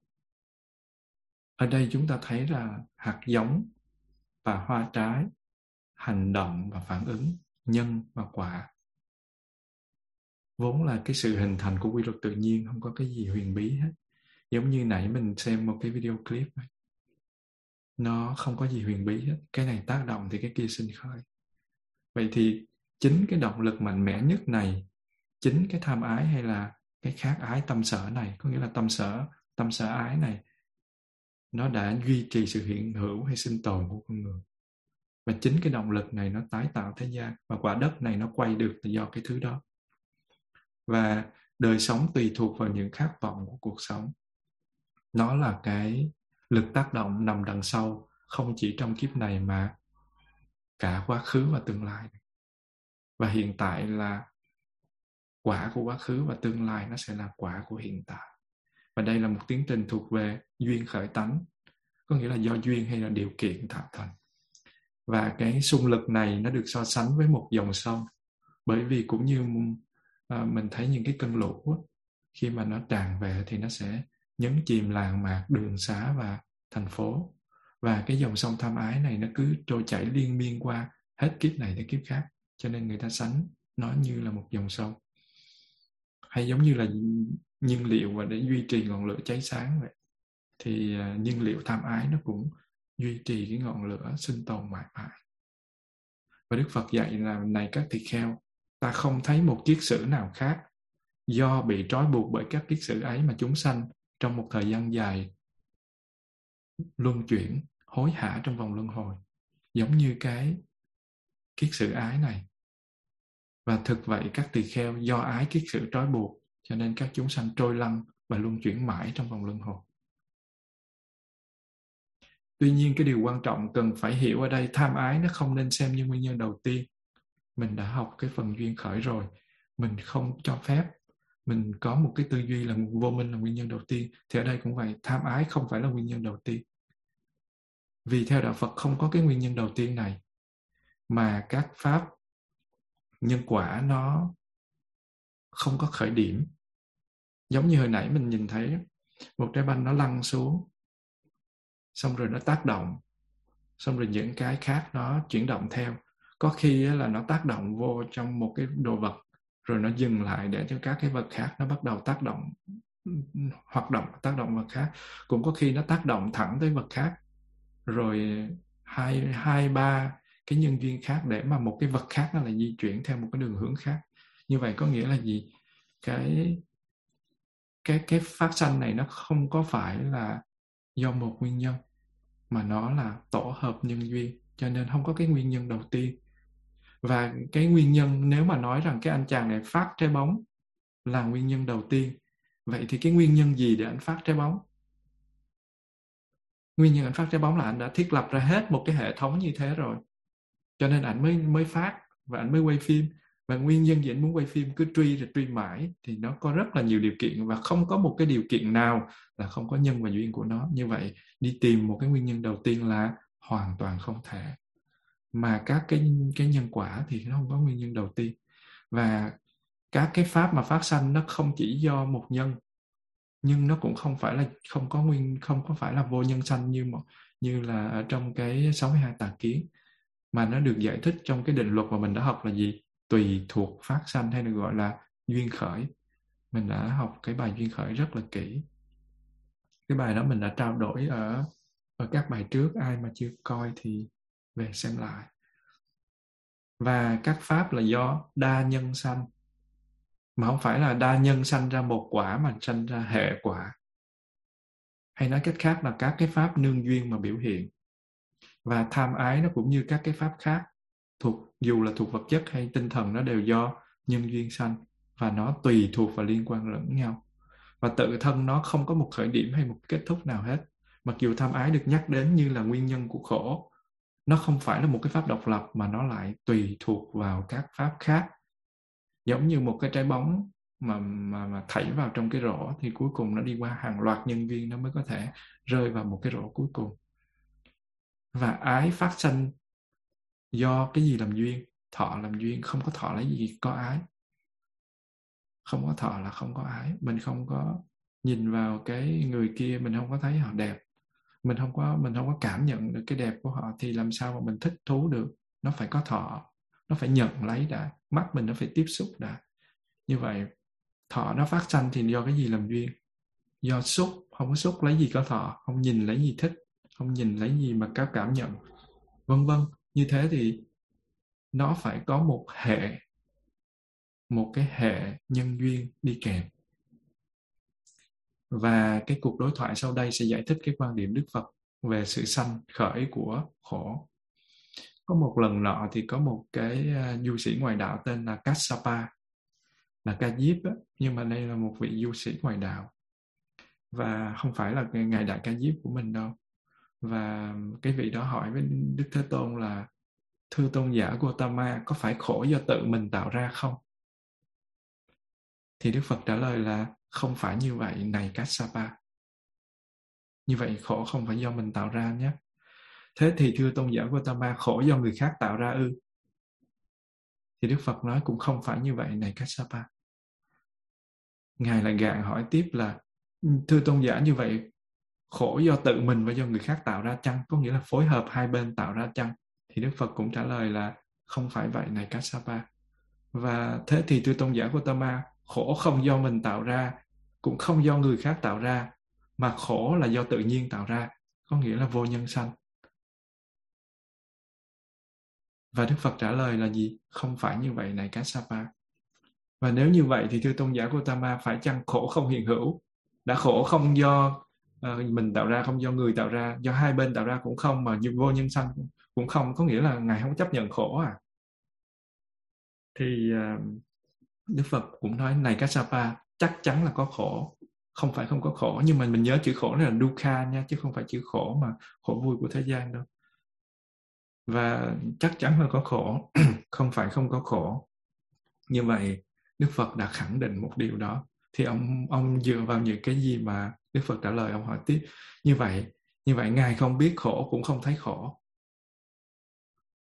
Chứ nếu như ngài biết khổ, thấy khổ thì nó phải thuộc một là nó phải trắng đen rõ ràng hoặc nó cao thấp mập ốm chứ tại sao lại ngài khẳng định là có, nhưng mà ngài lại không có không có liệt nó vô cái dạng gì hết. Như vậy là ngài không biết và ngài cũng không thấy. Ngài chỉ có nghe nói thôi. Và đức phật dạy là này kassapa ta là người không phải không biết khổ và không phải không thấy khổ. Có nghĩa là ta biết mà ta thấy thì cái ông này, ông rối quá, ông hỏi là như vậy là thế nào, thưa tôn giả Gautama? Ngài đã trả lời tất cả mọi câu hỏi của con bằng câu là không phải vậy này, Kassapa. Như vậy là ngài xác nhận rằng có khổ, ngài xác nhận là ngài biết và thấy khổ. Như vậy xin ngài chỉ dạy cho con không muốn hỏi nữa con mệt rồi. Thì ờ, ý là vậy. Thì đức phật dạy là, này Kassapa, cái lời tuyên bố rằng một người tạo và chính người ấy cảm thọ khổ chung quy là thường kiến. Còn nói rằng là một người tạo và người khác cảm thọ khổ. Này Kassapa như vậy có nghĩa là người ta phải chịu khổ do người khác tạo. Rốt lại là đoạn kiến. Này Kassapa tránh hai cực đoan này thì như lai dạy pháp theo trung đạo. Có nghĩa là duyên vô minh vô minh cho nên hành duyên hành cho nên thức duyên thức cho nên danh sắc vân vân. Cho đến duyên hữu thì già chết sầu bi khổ ưu não nó phát sinh. Như vậy toàn bộ cái khổ uẩn sinh và đây gọi là sự thật về nguyên nhân sanh khổ. Và do sự đoạn diệt của vô minh cho nên hành diệt hành diệt thì thức diệt vân vân cho đến uh, sanh diệt uh, hữu diệt thì sanh diệt và toàn bộ cái khổ uẩn nó diệt như vậy đây gọi là sự thật về diệt, diệt khổ. Mình nhớ chữ khổ là dukkha nhé. Và nhờ sự trình bày về pháp duyên khởi này mà cái ông này ông phát khởi tính tâm. Ông xin quy y đức phật và giáo pháp và chư tăng rồi ông gia nhập tăng đoàn. Và sau đó không lâu thì ông trở thành một vị a la hán như vậy tại sao đức phật nói lời tuyên bố rằng là một người tạo và chính người ấy cảm thọ khổ chung quy là thường kiến. Một người tạo và chính người ấy cảm thọ khổ chung quy là thường kiến. Sự vật hiện tượng nó luôn biến đổi và chuyển hóa. Nên không có một cái gì nó có gọi là linh hồn bất biến hay thực thể trường cửu hết. Nếu bây giờ tạo nghiệp ví dụ bây giờ giới đặt tạo nghiệp đi và nói chính mình trong kiếp sau chịu quả báo. Thì bị vướng vào nhận thức là có một linh hồn bất biến rồi gì nữa. Và linh hồn đó đi đầu thai, nó chịu quả khổ. Và nếu mà bây giờ tạo nghiệp mà sát na sau đây, có nghĩa là hiện tại tạo một cái nghiệp mà sát na liền sau đây, mà mình chịu cái khổ, thì cũng là có một cái ngã nó mới chịu chứ. Mình mượn tiền, tí nữa có người đòi tiền mình, mà mình nói mình với người kia là một mình phải làm thì mình phải trả. Đương nhiên theo thế gian thì nó đúng rồi không có phải bàn cãi. Nhưng mà khi mà mình nói như thế có nghĩa là gì? Tôi và cái người kia là một. Thì tôi mới trả chứ. Còn không thì người nào mượn người đó trả chứ tôi đâu phải người kia. Như vậy khi mà một cái sát na tới hoặc là những sát na sau nói cho dễ hiểu đi bây giờ mượn mai trả. Nếu mình nói mình với người kia là một có nghĩa là mình thường kiến rồi nó có một linh hồn bất biến rồi. Đây là ví dụ để hiểu thôi chứ không phải là uh, nói bậy. Còn tại sao đức phật lại nói là gì? Một người tạo và một người khác cảm thọ khổ. Này Kassapa như vậy có nghĩa là người người ta phải chịu khổ do người khác tạo ra. Rốt lại là đoạn kiến. Nếu mà mình hiểu là ông A làm mà ông B hay bà C đó chịu khổ, thì đương nhiên nó vô lý rồi. Bây giờ mà cha mẹ mượn tiền thì chưa chắc người ta đã đòi được con cái hay là con cái mượn tiền thì ở tù mẹ ở tù thôi chứ ta không có thích cho tiền thì cũng chịu. Chừng nào mà cha mẹ thương thì trả tiền cho mình hoặc là chấp nhận uh, liên đới một cái gì đó thì ok. Còn nếu người ta không chấp nhận thì người nào làm người đó trả. Như vậy một người làm và một người khác trả thì chuyện đó là gì? Là sai rồi. Nhưng mà tại sao ở đây đức phật lại nói là đoạn kiến lại lại rơi vào đoạn kiến? Như vậy cái người khác ở đây phải hiểu là cái gì? Là cái thân thân mạng thừa hưởng nghiệp quả đó. Con người vừa tạo nghiệp và con người sau đó một sát na, giống như giới đạt và giới đạt sau sau một sát na. Giới đạt đang nói cái chữ này và giới đạt đang nói chữ kia là chính là một, hai con người đó. Và đó là cách nói là một người tạo và người khác cảm thọ khổ. Nếu con người sau đó một sát na, hay nói cách khác là con người khác đó, con người mà đức phật gọi là con người khác đó, hay là cái vị đó gọi là con người khác mà nó chịu quả do con người trước một sát na làm ra, thì mình hoàn toàn mình tách biệt ra thành hai con người mất rồi. Và phải có một cái chết đi để một cái nhận quả. Giống như bây giờ giới đạt làm 5 phút sau giới đạt bị người ta chửi. Làm một cái chuyện gì sai 5 phút sau bị chửi. Và mình nói là gì? Giới đạt trước làm, giới đạt sau bị chửi. Thì vậy là mình đã vô tình mình tách mình thành hai con người mất rồi thì cái đó phải có một con người chết đi để một con người khác nhận quả. Thì đây chính là gì? Một người tạo và người khác cảm thọ khổ. Ý của cái câu này là như vậy. Và như thế nó mới rơi vào đoạn kiến. Thì có nghĩa là một cái phải chết thì có một cái nó sinh. Và hai cái khác nhau thì phải có một cái nó đoạn thì mới gọi là rơi vào đoạn kiến. Như vậy, cái trước đoạn diệt để cái sau biểu hiện thì vẫn vướng vào một cái gọi là ngã. Có một cái chết đi và một cái nó sinh ra như thế cả hai cái này, nếu đức phật trả lời thì sao? Đều vướng vào cái chấp ngã. Mà bản chất của sự vật hiện tượng thì nó đâu có như thế. Và đức phật không chấp nhận một cái nhận thức về một cái ngã. Tất cả đều nương duyên mà biểu hiện và chuyển hóa, không có một cái ngã riêng biệt. Cho nên trong 62 cái tà kiến, cái nào nó cũng đụng tới bản ngã và thế giới cũng vướng vào cái chấp. Cho nên mình học qua thì bài này mình sẽ xử lý dễ hơn như vậy, giáo lý duyên khởi này trong chiều thuận của nó nó đã giải thích rõ khổ sanh do các nhân và các duyên như thế nào và khổ diệt như thế nào, đoạn trừ các nhân duyên ấy như thế nào. Và cái tính duyên khởi này nó diễn biến liên tục, không bị gián đoạn và không bị kiểm soát bởi bất cứ một cái loại tự tác hay tha tác nào hết.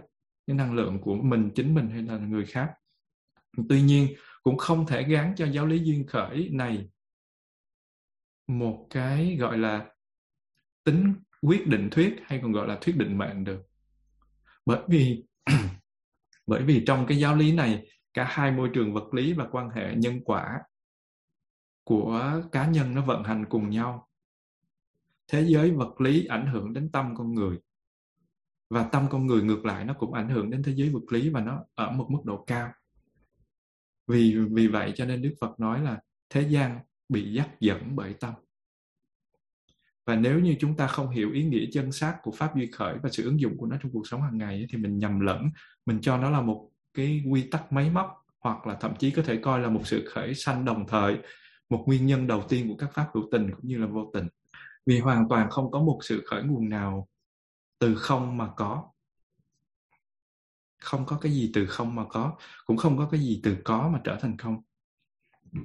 Và trong lời dạy của đức phật thì pháp duyên khởi cho thấy là cái tính không nó luôn luôn có mặt. Và nó không thể có cái gọi là nguyên nhân đầu tiên. Và nguồn gốc đầu tiên của sự sống dòng đời của các chúng sanh là điều mình không thể quan niệm được. Và như thế thì đức phật nói rằng gì? Những suy đoán và ý niệm liên quan đến thế gian có thể đưa đến rối loạn tâm trí. Vô thủy này các tỳ kheo là sự luân hồi. Có nghĩa là xưa giờ là à, từ vô thủy tới giờ đã là luân hồi rồi điểm bắt đầu cũng không thể nêu rõ đối với chúng sanh bị vô minh che đậy, bị khắc ái trói buộc phải lưu chuyển và luân hồi. Có nghĩa là mình đang bị, giống như mình đang bị hoang tưởng, thì một sự giải thích nào cũng chẳng có ăn thua gì hết. Và mình nói là, trời ơi, bạn đang bị hoang tưởng đó. Bạn ơi, bạn đang hoang tưởng tự cao đó. Bạn không có hát hay gì hết. Không, nó kêu, nó nổi sùng rồi nó đánh mình nữa là khác chứ đừng có nói là là là giải thích, đúng không? Cho nên nó là phải uống thuốc phải làm sao kiếm cách để cho người ta uống thuốc chứ hoang tưởng không có giải thích được. Giải thích cố gắng rồi nhưng mà nó sẽ rất là khó. Phải có bác sĩ chuyên môn. Như vậy, thực sự rất khó có thể hình dung được về một cái điểm khởi đầu. Không ai có thể phân ra cùng tột nguồn gốc của bất cứ một cái điều gì hết. Ngay một hạt bụi cũng không thể chứ đừng nói đến con người. Cho nên lúc mà người ta hỏi về đức phật là à, như lai có tồn tại hay không tồn tại sau khi chết? Thì đức thế tôn hỏi là ngay chỗ này bây giờ tại đây ta có tồn tại không tồn tại? Ông có thể tìm ta được không? Ông còn không tìm được thì cũng chi sau khi chết sao mà tìm? Cho nên truy tìm điểm khởi đầu trong một quá khứ vô thủy là một cái việc làm không có ý nghĩa và đời sống không phải là một cái gì đồng nhất. Nó là một cái sự trở thành luôn luôn trở thành. Giây trước và giây sau luôn luôn biến đổi sát na trước và sát na sau luôn luôn biến đổi như một dòng sông tại mình không chịu nhận ra thôi, chứ sự thật thì nó là như vậy. Và đó là một dòng biến dịch của các hiện tượng tâm lý và sinh lý thôi. Cho nên mình tạm thời gọi là giới đạt chứ mà thực thể của nó là một dòng biến dịch của các hiện tượng tâm sinh lý thôi, chứ không có cái gì gọi giới đạt gì ở đây hết nếu không, nó đã không được đặt một cái tên khác là tên Nguyễn Văn A, Trần Văn B. Nó không có đổi một cái tên này hay một cái tên kia rồi. Và nó luôn luôn biến thiên tướng trạng và và và và danh xưng nó luôn luôn biến đổi. Nếu người ta thừa nhận một nguyên nhân đầu tiên thì họ phải biện minh được cái nguyên nhân đầu tiên đó và không có cái gì thoát khỏi nhân duyên hết. Ngoại trừ mình không muốn thấy thôi. Tuy nhiên đối với một cái người mà hữu thần hữu thần giáo á, có nghĩa là họ quy cho mọi hiện hữu mọi biến cố trong đời này là một một cái việc do đấng thượng đế toàn năng xử lý. Và chắc chắn họ sẽ quả quyết rằng đó là ý của thượng đế. Hoài nghi quyền năng của thượng đế đó là phạm thánh. Đó là một cái điều cấm kỵ đó là một cái điều ngu ngốc. Họ cho rằng như vậy. Như vậy phải chăng chính cái ý niệm đó chính cái ý niệm về thượng đế là đã kềm chế sự tự do của con người không cho mình suy luận không cho mình uh, phân tích tìm tòi những cái gì vượt qua cái mắt trần này? Và như thế nó đã cản trở cho sự tiến bộ trong sự sự phát triển tuệ giác. Và như đã giải thích trong cái pháp duyên khởi, nhân của ái là thọ. Và ái có nguồn gốc của nó, sự sanh khởi, đó là do thọ. Đương nhiên, thọ nó cũng sẽ có gốc của nó và nó xoay một vần thì nó đều là, nó có những nhân duyên tương tác chứ nó không phải do một một cái gì đó sinh ra cho nên không tìm được nguồn gốc đầu tiên thôi. Và mọi hình thức của sự thèm khát đều nằm trong ái tham, khát vọng, mong muốn, dục vọng, khát khao, nóng bỏng, mong mỏi, triều mến, thương yêu thì nó đều là một trong số những cái từ được được xem là biểu thị của ái mà Đức Phật sẽ dẫn đến là sự trở thành đó Đức Phật dạy đó, sẽ dẫn đến sự trở thành ước muốn tái sinh trong một cái cảnh giới nào đó. Như vậy, cái chữ hữu hay là sự trở thành này tự thân nó đã biểu thị cho một cái gì đó khổ, nó bất tại nguyện nó là kinh nghiệm riêng của chúng ta. Hữu nó đang là cái dòng biến dịch mà mình bám vô một cái là chết. Giống như là một cái xe nó đang chạy mà mình ra mình rờ vô nó là nó cán cho mình nát bét luôn chứ không nói gì hết. Và kẻ thù của toàn thế gian này là dục vọng tham ái hay là khát ái, mà qua đó mọi tội ác, mọi bất thiện nó đều xảy ra trong con người.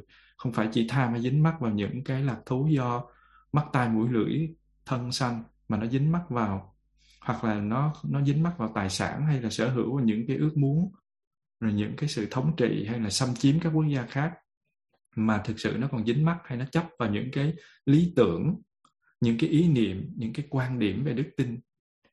Mà cái loại tham này á nó mới ghê gớm nó mới luôn luôn dẫn đến tai họa và sự hủy diệt đồng thời nó đem lại thống khổ không nói được cho toàn thế giới.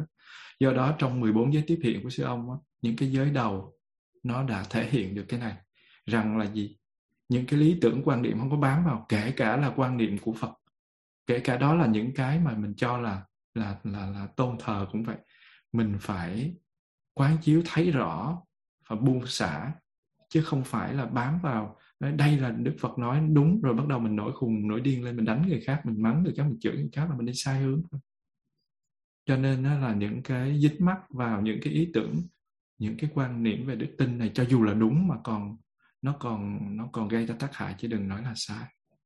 Cho nên là bây giờ chúng ta thử tìm hiểu xem tham ái này ở đâu, nó phát sinh và nó bám rễ ở đâu. Như vậy, ở đâu có thích thú và khoái lạc, thì ở đó tham phát sinh và bám rễ.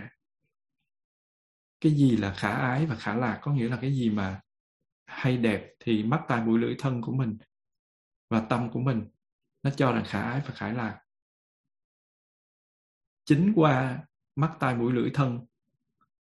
Mà bởi vì qua những cái con đường đó mà năm căn này, mắt tai mũi lưỡi thân nó nhận thức cái đối tượng của nó, đó là hình sắc, âm thanh, mùi vị, hơi hướng, vân vân. Và qua cái ý căn, nó nhận thức về các ý niệm và tư tưởng. Và chính tại đó, tham ái nó phát sinh và bám rễ. Cho nên Đức Phật dạy là hộ trì sáu căn hộ trì giữ gìn sáu căn. Và ai không hộ trì giữ gìn sáu căn thì bị sẽ bị kẻ trộm. Là tham ái nó tới nó rình mò và nó vác đi thôi. Và các cái sắc thanh hương vị xúc và pháp lúc nào mình thấy nó lạc thì tham ái nó sẽ phát sinh vào nó bám rễ. Và con người luôn luôn bị hấp dẫn bởi, bởi những cái gì đẹp những cái gì hay mình cho là hay là đẹp. Và trong cái cuộc tìm kiếm lạc thú thì mình theo đuổi theo những cái cảm thọ của giác quan nhận thức các ý niệm và chấp chặt vô, vô chuyện đó. Họ sẽ không hiểu hoặc họ hiểu rất ít rằng là ít người hiểu rằng là dù cho sắc thanh hương vị xúc và pháp hay ý niệm có nhiều đến đâu đi nữa nó cũng không thể thỏa mãn được mắt tai mũi lưỡi thân và ý. Không thể thỏa mãn được. Bạn có giàu tới cỡ nào thì đó là mặt bạn bạn có giỏi tới cỡ nào thì mặt bạn. Bạn có đứng trên một cái địa vị hoặc danh vọng gì đó cao sang quyền quý tới cỡ nào cũng vậy, không bao giờ thỏa mãn được. Cho nên khoa học mình không bao giờ được quyền phủ nhận khoa học, nhưng mà khoa học nó có phát triển tới tột cùng của nó thì nó cũng không thể đoạn được tham sân si của con người. Nó chỉ có là giả sử như mình không chỉ bị chết vì bị à, bị ruột thừa, bởi vì mình có bác sĩ mổ ra để vá khâu lại thì mình vẫn bị chết vì corona virus thôi có nghĩa là cái chết vẫn diễn ra, khổ đau nó vẫn có mặt, tất cả mọi thứ đều như thế. Bởi vì những cái sự ờ, ô nhiễm môi trường, những cái cái, những cái độc tố hoặc là những cái thù hận, con người vẫn chết, chiến tranh vẫn xảy ra. Cho nên là khoa học vô cùng hữu hiệu, giải quyết được rất là nhiều ờ, cho cuộc sống của con người, những cái yếu tố tích cực. Nhưng bên cạnh đó nó luôn luôn những yếu tố tiêu cực nó cũng kèm theo. Và như thế thì khoa học có phát triển tới tận cùng của nó thì bản chất của sự vật hiện tượng vẫn bị như thế. Nó vẫn là như thế nó không có thay đổi gì hết. Cho nên nó là mình không bao giờ thỏa mãn được. Và tham ái nó vẫn còn có mặt. Như vậy thì đừng hỏi bao giờ hỏi sinh và tử để chấm dứt. Cho nên cái chuyện mà đi tìm kiếm một cái gì đó trường thọ trường tồn với thời gian mà không buông được cái tham này xuống á, thì đó là một giấc mơ. Và ngày xưa các vị vua chúa là đỉnh cao của quyền lực chả ai làm được điều đó hết có người sống như chư thiên tới cả tỷ tỷ năm thì cuối cùng cũng phải làm gì? Buông xuống thôi. Không có khả năng làm gì hết. Chứ đừng nói tới con người bình thường. Cho nên là con người trong một cái cơn khao khát cuồng nhiệt của họ đối với sự chiếm hữu để thỏa mãn những ước vọng của mình á, thì vô tình đã tự buộc mình vào trong sanh tử luân hồi. Và bị giằng xé bởi những móc răng của khổ đau và đóng chặt lại cánh cửa đi vào giải thoát. Cho nên đức phật nhất quyết chống lại cái thái độ khùng điên này. Và đức phật cảnh tỉnh là gì? Chúng đều là trói buộc lạc thú thật nhỏ nhoi. Vị ngọt thì rất ít, khổ đau lại nhiều hơn. Chúng đều là móc câu, bậc trí phải biết như vậy.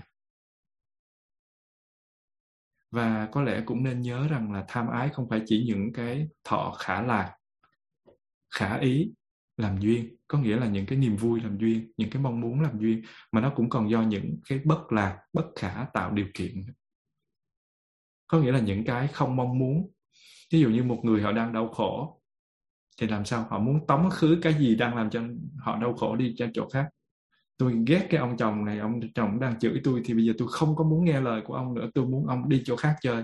Thì cái mong muốn đó cũng là một dạng tham đấy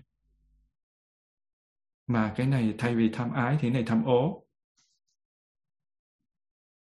Nói chơi như thế thôi nhưng mà nó là thuộc cái dạng, cũng là một mong muốn, cũng là một mong muốn để cho mình có được hạnh phúc và trong các cái à, trường hợp khác cũng vậy, người nghèo khó, người túng thiếu, người bệnh hoạn, người tàn tật, tóm lại là những người đang đau khổ đều khát khao hạnh phúc và lạc thú và thỏa mãn. Ngược lại, những người giàu có, khỏe mạnh là những người đang thọ hưởng lạc thú, nhưng mà không bao giờ ngừng lại tại vì muốn cao cấp hơn.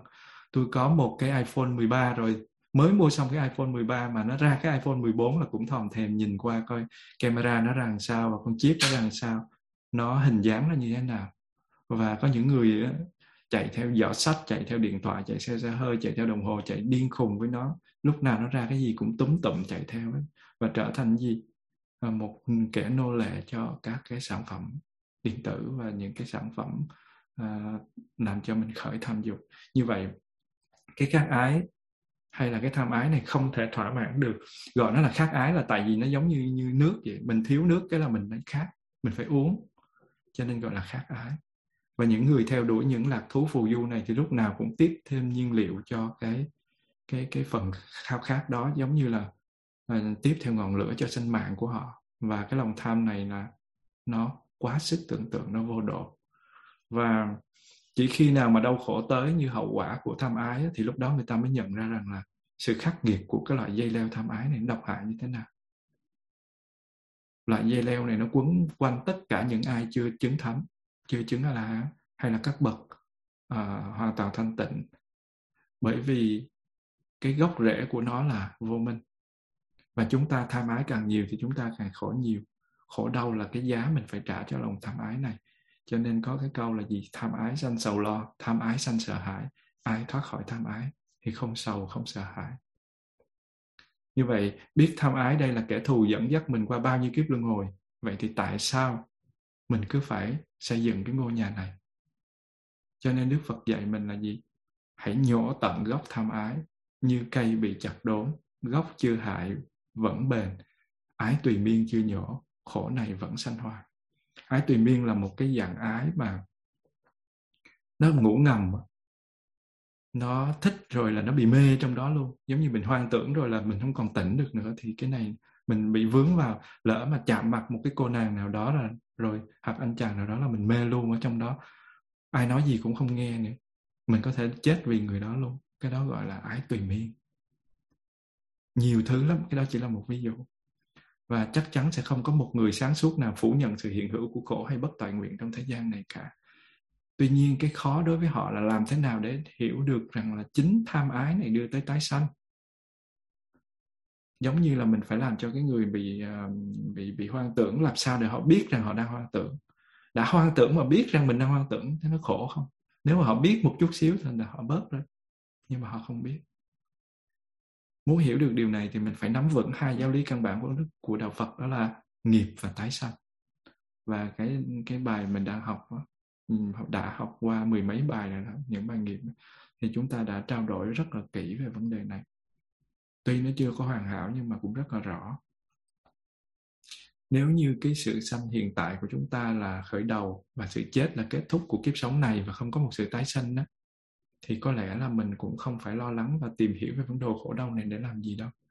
Nếu như mà một trật tự đạo đức trong thế gian chân lý về lẽ phải của cuộc đời nó nó nó nó nó hình thành như thế thì có lẽ là chẳng có ý nghĩa gì đối với mình khi mình tìm hiểu về cái khổ hết và nếu thế thì mình cứ hưởng thụ mình tránh khổ đau bằng cách là um, mình làm những cái điều mà mình thấy thích thú nhất trong cuộc sống ngắn ngủi này thôi. Tuy nhiên cái quan điểm này nó không giải thích được vấn đề bất bình đẳng của nhân loại. Và nói chung con người ý thức rất là rõ tuy tuy là nói vô minh nhưng mà mình vẫn biết được cái cái sự hiện hữu của các điều kiện hình thành sự vật hiện tượng giống như là nhân quả trong cuộc sống vậy. Vì vậy điều cần thiết là mình phải làm gì? Tìm ra nguyên nhân. Giống như mình bị bệnh thì mình phải tìm ra nguyên nhân của bệnh. Và cái từ karma trong Pali nghĩa đen của nó là hành động. Nhưng mà nó không có phải hành động nào cũng là nghiệp. Mình đã bàn với nhau rồi. Chẳng hạn như sự tăng trưởng của tóc hay là à, móng tay móng chân của mình nó mọc dài ra. Hay là sự tiêu hóa thức ăn mình ăn đồ ăn vào ruột thì Ờ, bộ phận tiêu hóa sẽ làm việc cũng là những cái hoạt động, nhưng mà nó không phải là nghiệp. Những cái hành động có cái tính phản xạ tự nhiên cũng không phải là nghiệp. Đó chỉ là gì? Những hoạt động không mang ý nghĩa đạo đức. Như vậy nghiệp nó phải có cái gì trong đó? Tư tâm sở, setana, chủ ý. Mà đức phật dạy là này các tỳ kheo như lai tuyên bố, tư tâm sở, setana chính là nghiệp. Cho nên do có ý muốn làm, cho nên con người mới hành động bằng thân khẩu ý. Và những cái tâm sở tư này nó tạo ra những cái, gọi là, tốt hay xấu, và do đó nghiệp cũng có thể là thiện hay bất thiện, hay là trung tính tùy theo cái kết quả của nó. Và cái trò chơi bất tận của hành động và phản ứng của nhân và quả, hay là của hạt giống và hoa trái của nó nó cứ diễn mãi diễn mãi, không có ngừng. Và đây chính là hữu, đây chính là sự trở thành một cái tiến trình nó luôn luôn chuyển biến các hiện tượng tâm lý trong vòng luân hồi. Và như vậy, chúng ta thấy rõ rằng là nghiệp và hay là tư tâm sở, hay là setana mà tư tâm sở là một cái cái chủ định, một cái lực, và cái lực này nó xếp thành ba cái loại như mình vừa học, đó là dục ái, hữu ái và phi hữu ái hay vô hữu ái. Xin sư cô thỉnh một tiếng chuông cho mọi người buông thư.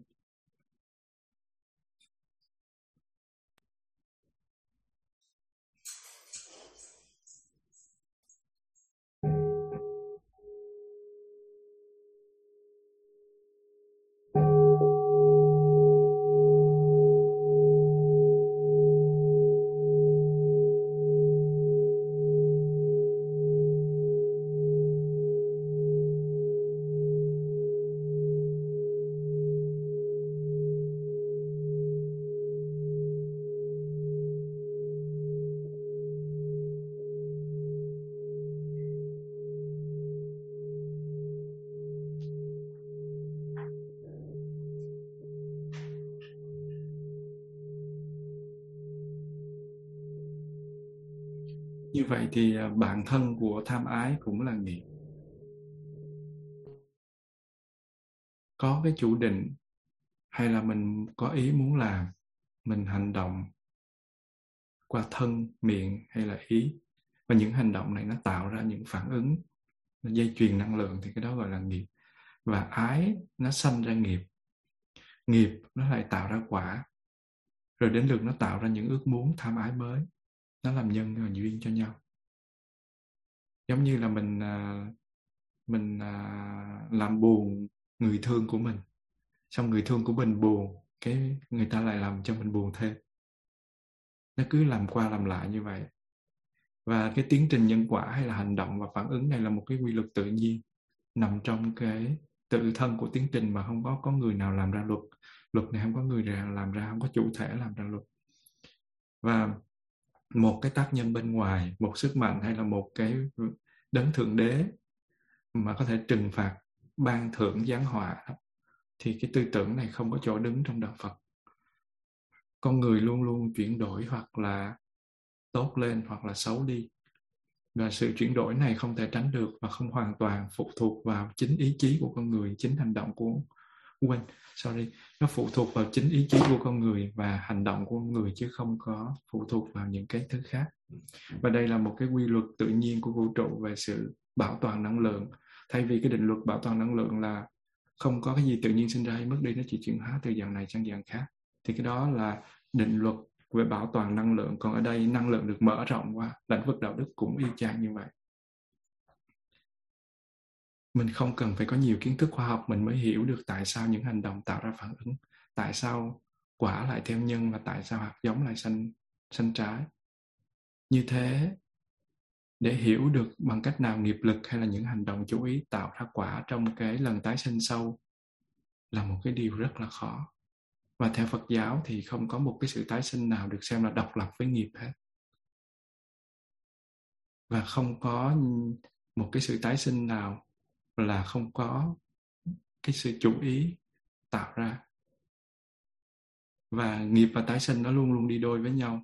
Và nó là, nghiệp là hệ quả tất yếu của tái sinh và tái sinh là hệ quả tất yếu của nghiệp. Tuy nhiên, ở đây chúng ta cũng phải hiểu rằng là giáo lý của đạo phật không phải là thuyết định mệnh cũng không phải là một triết thuyết và cho rằng hành động của con người à, không có tự do hoàn toàn là được định đoạt bởi những cái tác động bên ngoài hoặc là định đoạt bởi thượng đế đức phật không có tán thành và um, các pháp đều có thể thay đổi được. Và sự diễn tiến của các pháp tuy nó là hiển nhiên nhưng mà nó có thể thay đổi được.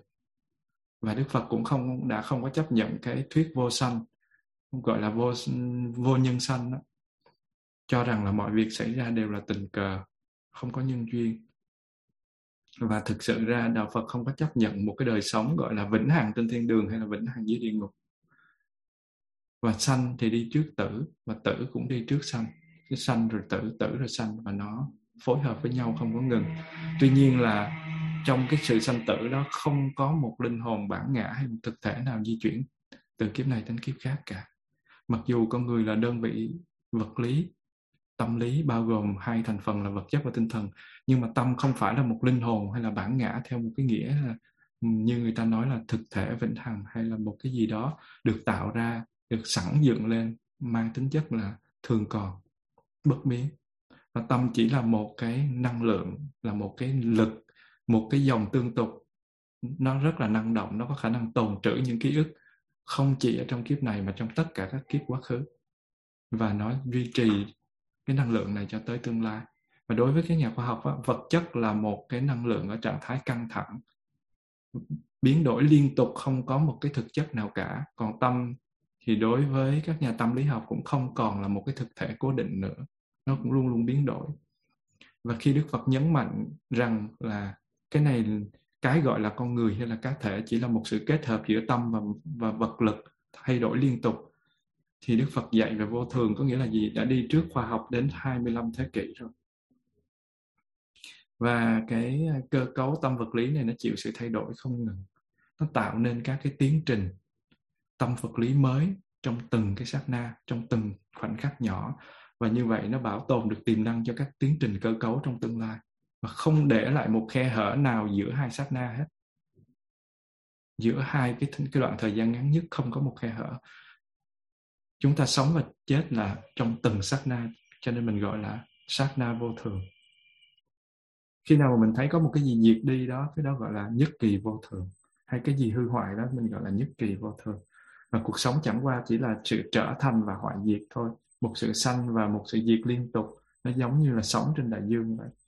Và cái tiến trình tâm lý, vật lý biến đổi liên tục này rõ ràng đã cho mình thấy là cuộc sống này nó không dừng lại lúc khi chết, mà nó nó sẽ liên tục, nó tiếp diễn.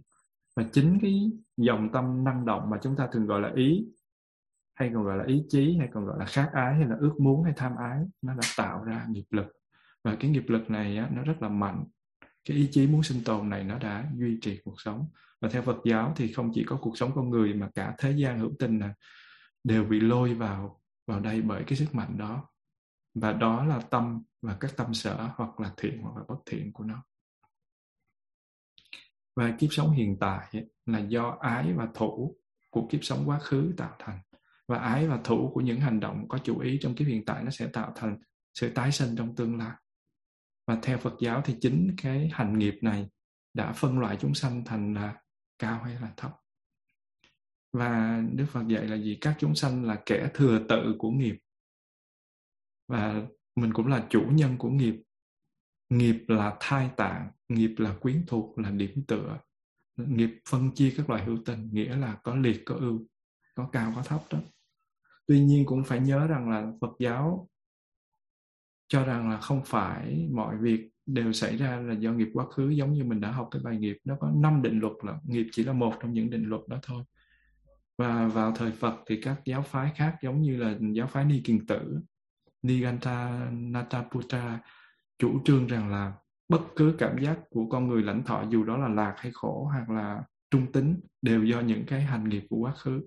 Tuy nhiên đức phật không có chấp nhận cái thuyết uh, này thuyết túc mệnh nhân và đức phật nói rằng điều này không hợp lý. Rất nhiều điều xảy ra do kết quả của nghiệp chúng ta làm trong kiếp hiện tại hoặc là do những nguyên nhân bên ngoài cũng có. Mình đã học bốn định luật khác. Thí dụ như là corona nó tới mà theo tính chất á, thì con virus này nó phải nhiễm vô trong người của mình. Mình hở hít những cái cái ờ, hơi thở của người bệnh những người f không.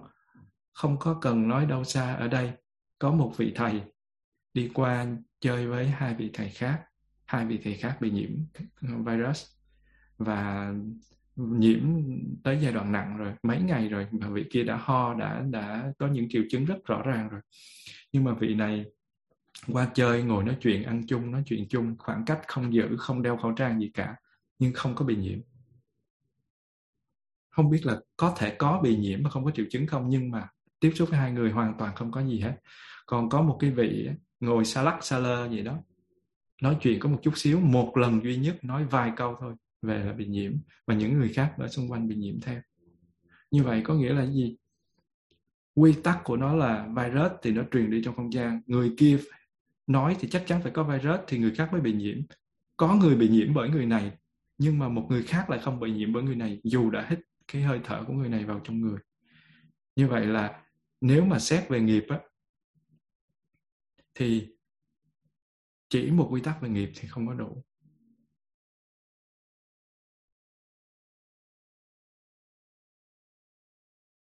Và một người họ có cái óc tò mò họ sẽ hỏi là nếu như không có một linh hồn hay bản ngã thường hằng đi đầu thai thì cái gì nó được tái sanh? Cái gì nó được tái sanh? Và câu trả lời ở đây là không hề có một cái thực thể hay là một cái bản ngã linh hồn gì đi đầu thai từ kiếp này một kiếp khác. Bởi vì sao vậy? Vì không thể quan niệm được bất cứ cái điều gì nó có tính liên tục không thay đổi cả. Không thể tắm hai lần trên một dòng sông. Và trong khi thực mình là một thực thể, nó đang biến đổi liên tục một một cái ờ, một cái sự chuyển động liên tục, thì không có gì có thể có thể là mình quan niệm, mình nắm bắt được hết. Để mà mình nói cái này nó chuyển qua kiếp khác và bởi vì tất cả đều là trong trạng thái trôi chảy liên tục. Và cái mà mình gọi là đời sống ở đây chỉ là sự vận hành của năm uẩn, sắc, thọ, tưởng, hành thức mà thôi. Và sự vận hành của thân và tâm cũng chỉ là những năng lượng thôi, những năng lực thôi. Và những năng lực này không bao giờ giống hệt nhau trong hai khoảnh khắc liên tiếp. Và trong cái hợp thể thân và tâm này mình thấy là không có thứ gì thường hằng cả. Giống như là vật chất nó tồn tại dưới dạng hạt. Nhưng mà cuối cùng xét ra là nó lại tồn tại dưới dạng năng lượng mà mắt thường không thấy được. Và hỏi cái gì nhỏ nhất thì không có gì gọi nhỏ nhất, nó tồn tại năng lượng còn nhỏ với lớn cái gì nữa. Năng lượng như là những dạng sống thì nó tồn tại cả hai dạng. Cho nên mình hỏi cái gì đi đầu thai thì cũng biết cái thứ gì để đi đầu thai con người trưởng thành hiện nay không phải là một đứa bé năm xưa mà cũng không phải là một cái người khác. Nó chỉ là mối quan hệ mang tính tương tục thôi. Sát na trước và sát na sau cũng vậy. Và hợp thể thân và tâm hay là năng lượng tinh thần và thể xác này, nó không mất vào lúc chết. Vì không có một cái năng lượng nào mất đi hết đó cho nên cái cái ờ, cái đám tâm tang của sư ông á, cái câu mà mà được người ta biết đến nhiều nhất là gì? Cloud never die đám mây thì nó không có chết bao giờ. Nó có luân hồi mà nó không có sự chết. Ai bảo đám mây nó chết? Và nó thể hiện ra cái cái này. Năng lượng nó không tự nhiên sinh ra mất đi. Nó chỉ chuyển hóa từ dòng lại sang gác đạo đức, tâm thức của con người cũng thế. Nó chỉ sắp xếp lại, tổ chức lại trong những điều kiện mới giống như đám mây. Nó đủ điều kiện, nó nó rơi thì gọi là mưa. Mưa mà nó nó nó chảy về trong các sông, các suối, các khe, các ngòi gì đó, rồi nó chảy về biển. Rồi nó lại bốc hơi lên, nó lại tiếp tục làm tạt thành mây, nó tổ hợp lại thành một cái dạng khác. Rồi nó có có lúc nó cũng được gọi là mưa, nhưng mà cái cơn mưa đó với cơn mưa này xét theo thế gian thì nó không có cùng trạng thái, nó không có cùng kiểu. Và mình mình mình không có thấy nó chết. Mình thấy nó bình thường lắm, nhưng mà đối với con người thì mình không chịu. Cái đám mây thì mình chịu, nhưng mà con người thì mình không chịu và đây gọi là gì? Tái sinh là sự tái hiện hữu hay là tái trở thành.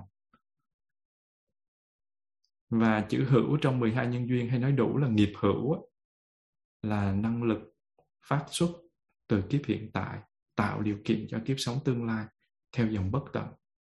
Và trong cái tiến trình này thì không có cái gì được chuyển đi hay là đưa từ kiếp này sang kiếp khác. Đó chỉ là một sự chuyển động liên tục, không gián đoạn thôi và chúng sanh chết ở đây và tái sanh ở nơi khác cũng không phải cùng người đó mà cũng không phải là hoàn toàn khác. Chỉ có cái sát na tâm cuối cùng như mình đã đã bàn với nhau, nó thuộc về kiếp trước, kế kế cái kiếp hiện tại. Mà do sự diệt đi của cái cái sát na tâm này, cái tâm này gọi là sát na tâm tử, nó do nó do cái sát na tâm tử tạo điều kiện. Mà cái sát na tâm đầu tiên của kiếp hiện tại thì gọi là kiếp sanh thức nó khởi sanh. Có nghĩa là hai cái sát na liên tục giống như là giới đạt của một sát na trước và giới đạt của một sát na sau vậy. Nó liên tục như vậy nhưng mà không thể gọi là có bản ngã trong nó được.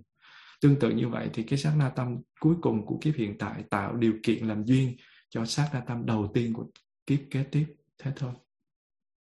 Và cứ như thế thì tâm sanh lên rồi diệt nhường chỗ cho tâm mới sanh.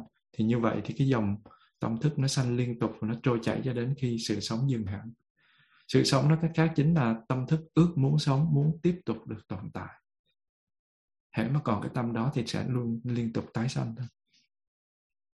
Và theo sinh học hiện đại thì đời sống mới của con người bắt đầu ngay trong khoảnh khắc kỳ diệu, khi một cái tế bào, khi một cái ờ, tinh trùng của người cha mà kết hợp với với tế bào à, gọi là noãn của người mẹ thì đây là khoảnh khắc người ta gọi là tái sinh. Và khoa học chỉ đề cập đến hai yếu tố vật lý thông thường tuy nhiên phật giáo nói đến yếu tố thứ ba được xem là yếu tố tinh thần. Trong cái bài kinh uh, thuộc một cái kinh trung bộ thì có một cái đoạn là do sự kết hợp của ba yếu tố mà sự thụ thai xảy ra. Nếu người mẹ và cha giao hợp với nhau nhưng không đúng thời kỳ thụ thai của người mẹ và chúng sanh sẽ tái sanh không hiện diện có nghĩa là chúng sanh sẽ tái sanh gọi là Gandaba có nghĩa là nếu người mẹ và người cha giao hợp nhau nhưng không đúng thời kỳ thụ thai của người mẹ và chúng sanh, tái sinh nó chúng sanh cần tái sinh không hiện diện, thì một mầm sống không được gieo vào, nghĩa là bào thai không thành hình. Trường hợp hai, nếu cha mẹ giao hợp nhau đúng thời kỳ thụ thai của người mẹ nhưng chúng sanh sẽ tái sinh không hiện diện, thì lúc đó cũng không có sự thụ thai và trường hợp cuối cùng là nếu cha mẹ giao hợp với nhau đúng thời kỳ thụ thai của người mẹ và chúng sanh cần phải tái sinh, có hiện diện lúc đó. Và lúc đó thì cái mầm sống mới được gieo vào và mới được thành hình. Như vậy, yếu tố thứ ba là một thuật ngữ đặt cho một cái tên gọi là thức tái sanh. Phải hiểu rằng thức tái sanh này cũng không phải là một tự ngã hay một linh hồn, nó không phải một linh hồn hoặc một thực thể. Trước giờ mình luôn luôn nghĩ nó là một linh hồn nhưng mà thực sự nó do các nhân duyên điều kiện cấu thành thôi. Tất cả mọi thứ đều như thế. Ngoài duyên ra không hề có một cái thức sanh khởi tồn tại độc lập theo kiểu linh hồn. Mà chúng ta định danh cho những dòng tâm thức này bằng những từ giống như là sanh hay là tử hay tiếng tình trăm vân vân. Thực ra nó chỉ có gì? Sát na tâm thôi. Nếu mà vị nào mà học về uh, ati đạt ma vi diệu pháp á, thì sẽ thấy rằng là tất cả mọi thứ chỉ là tồn tại trong một sát na thôi. Cho nên đức phật hỏi là uh, cuộc sống của con người kéo dài bao lâu thì nó là sống trong một hơi thở thực sự là sống trong một sát na? Như đã giải thích ở trên sát na tâm cuối cùng được gọi là sát na tử và sát na tâm đầu tiên được gọi là sát na sanh hay còn gọi là tử hay là sanh. Như vậy những cái lần sanh và tử xảy ra trong tâm thức này cũng chỉ là một chuỗi của những sát na tâm nó liên tục thôi giống như là một dòng nước chảy, thực ra mình định, mình dùng cái um, cái cái khả năng quay phim mà mình quay chậm đi hai ngàn lần đến mười ngàn lần thì mình sẽ thấy cái dòng nước, giọt nước, từng giọt từng giọt nó hoạt động như thế nào. Và chừng nào con người còn chấp chặt vào sự hiện hữu do vô minh, ái và thủ của họ, thì chừng đó cái chết đối với con người ấy không phải là sự chấm dứt cuối cùng, phải đi tái sanh tiếp. Họ sẽ tái sinh trong vòng xoay gọi là bánh xe luân hồi và đây là trò chơi bất tận của hành động phản ứng của nhân và duyên, của nghiệp. Nó duy trì, nó chuyển động không ngừng. Và đó chính là do bạn vô minh và bạn khác ái, bạn kết hợp với nhau, bạn thúc đẩy cái bánh xe. Và vì nghiệp là do mình tạo, cho nên mình có đủ sức mạnh để bẻ gãy cái chuỗi đó. Và do sự đoạn trừ vô minh và cắt đứt cái động lực của nó là tham ái, là khát khao sự hiện hữu và ước muốn này, mà cái vòng luân hồi nó mới dừng lại cho nên các thầy, các cô đi xuất gia là muốn dừng cái bánh xe này lại. Đức phật giải thích điều này như sau. Làm thế nào mà sự tái sanh trong tương lai không xảy ra? Do sự diệt của vô minh thì minh sanh. Đừng có nghĩ rằng vô minh nó diệt cái xong là hết, không còn gì hết. Con người chết cái là không còn gì hết. Mà hiểu theo nghĩa đó thì mình lại bị rơi vào thường kiến và đoạn kiến mất. Cho nên đó là vô minh diệt thì minh sanh, và tham ái được đoạn diệt. Như vậy sự tái sanh trong tương lai không xảy ra. Và sau khi giác ngộ thì đức phật đã nói lên những cái lời hân hoan là lang thang bao kiếp sống, ta tìm nhưng không gặp. Người xây dựng nhà này khổ thay phải tái sanh. Ôi, người làm nhà kia, nay ta đã thấy ngươi. Ngươi không làm nhà nữa, đòn tay ngươi bị gãy kèo cột ngươi bị tan. Tâm ta đạt tịch diệt. Tham ái thảy tiêu vong nghĩa là đức phật cũng đi tìm người xây nhà xây cái thân này cho đức phật xây cái tâm này cho đức phật. Phật đi tìm lang thang qua bao kiếp sống để tìm. Và và đức phật than là khổ thay phải tái sanh. Và cuối cùng Đức Phật nói là ôi người làm nhà kia ta đã thấy ngươi đã thấy được tập thấy được nguyên nhân của nó. Và ngươi không làm nhà nữa thấy được rồi thì ta đâu có cho phép ngươi xây nhà nữa.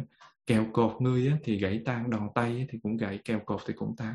Và tâm của Đức Phật đạt được tịch diệt thì tham ái nó nó tiêu vong nó không còn có mặt để xây thêm một cái kiếp nào nữa. Và một cái vị thầy thuốc thông minh trí tuệ không dừng lại ở chỗ tìm căn bệnh mà phải tìm nguyên nhân của căn bệnh hay là nguyên nhân để gây ra bệnh. Cũng vậy đầu tiên đức phật khám phá ra chúng sanh trên thế gian này có bệnh bệnh dukkha. Nhưng mà ngài không dừng lại.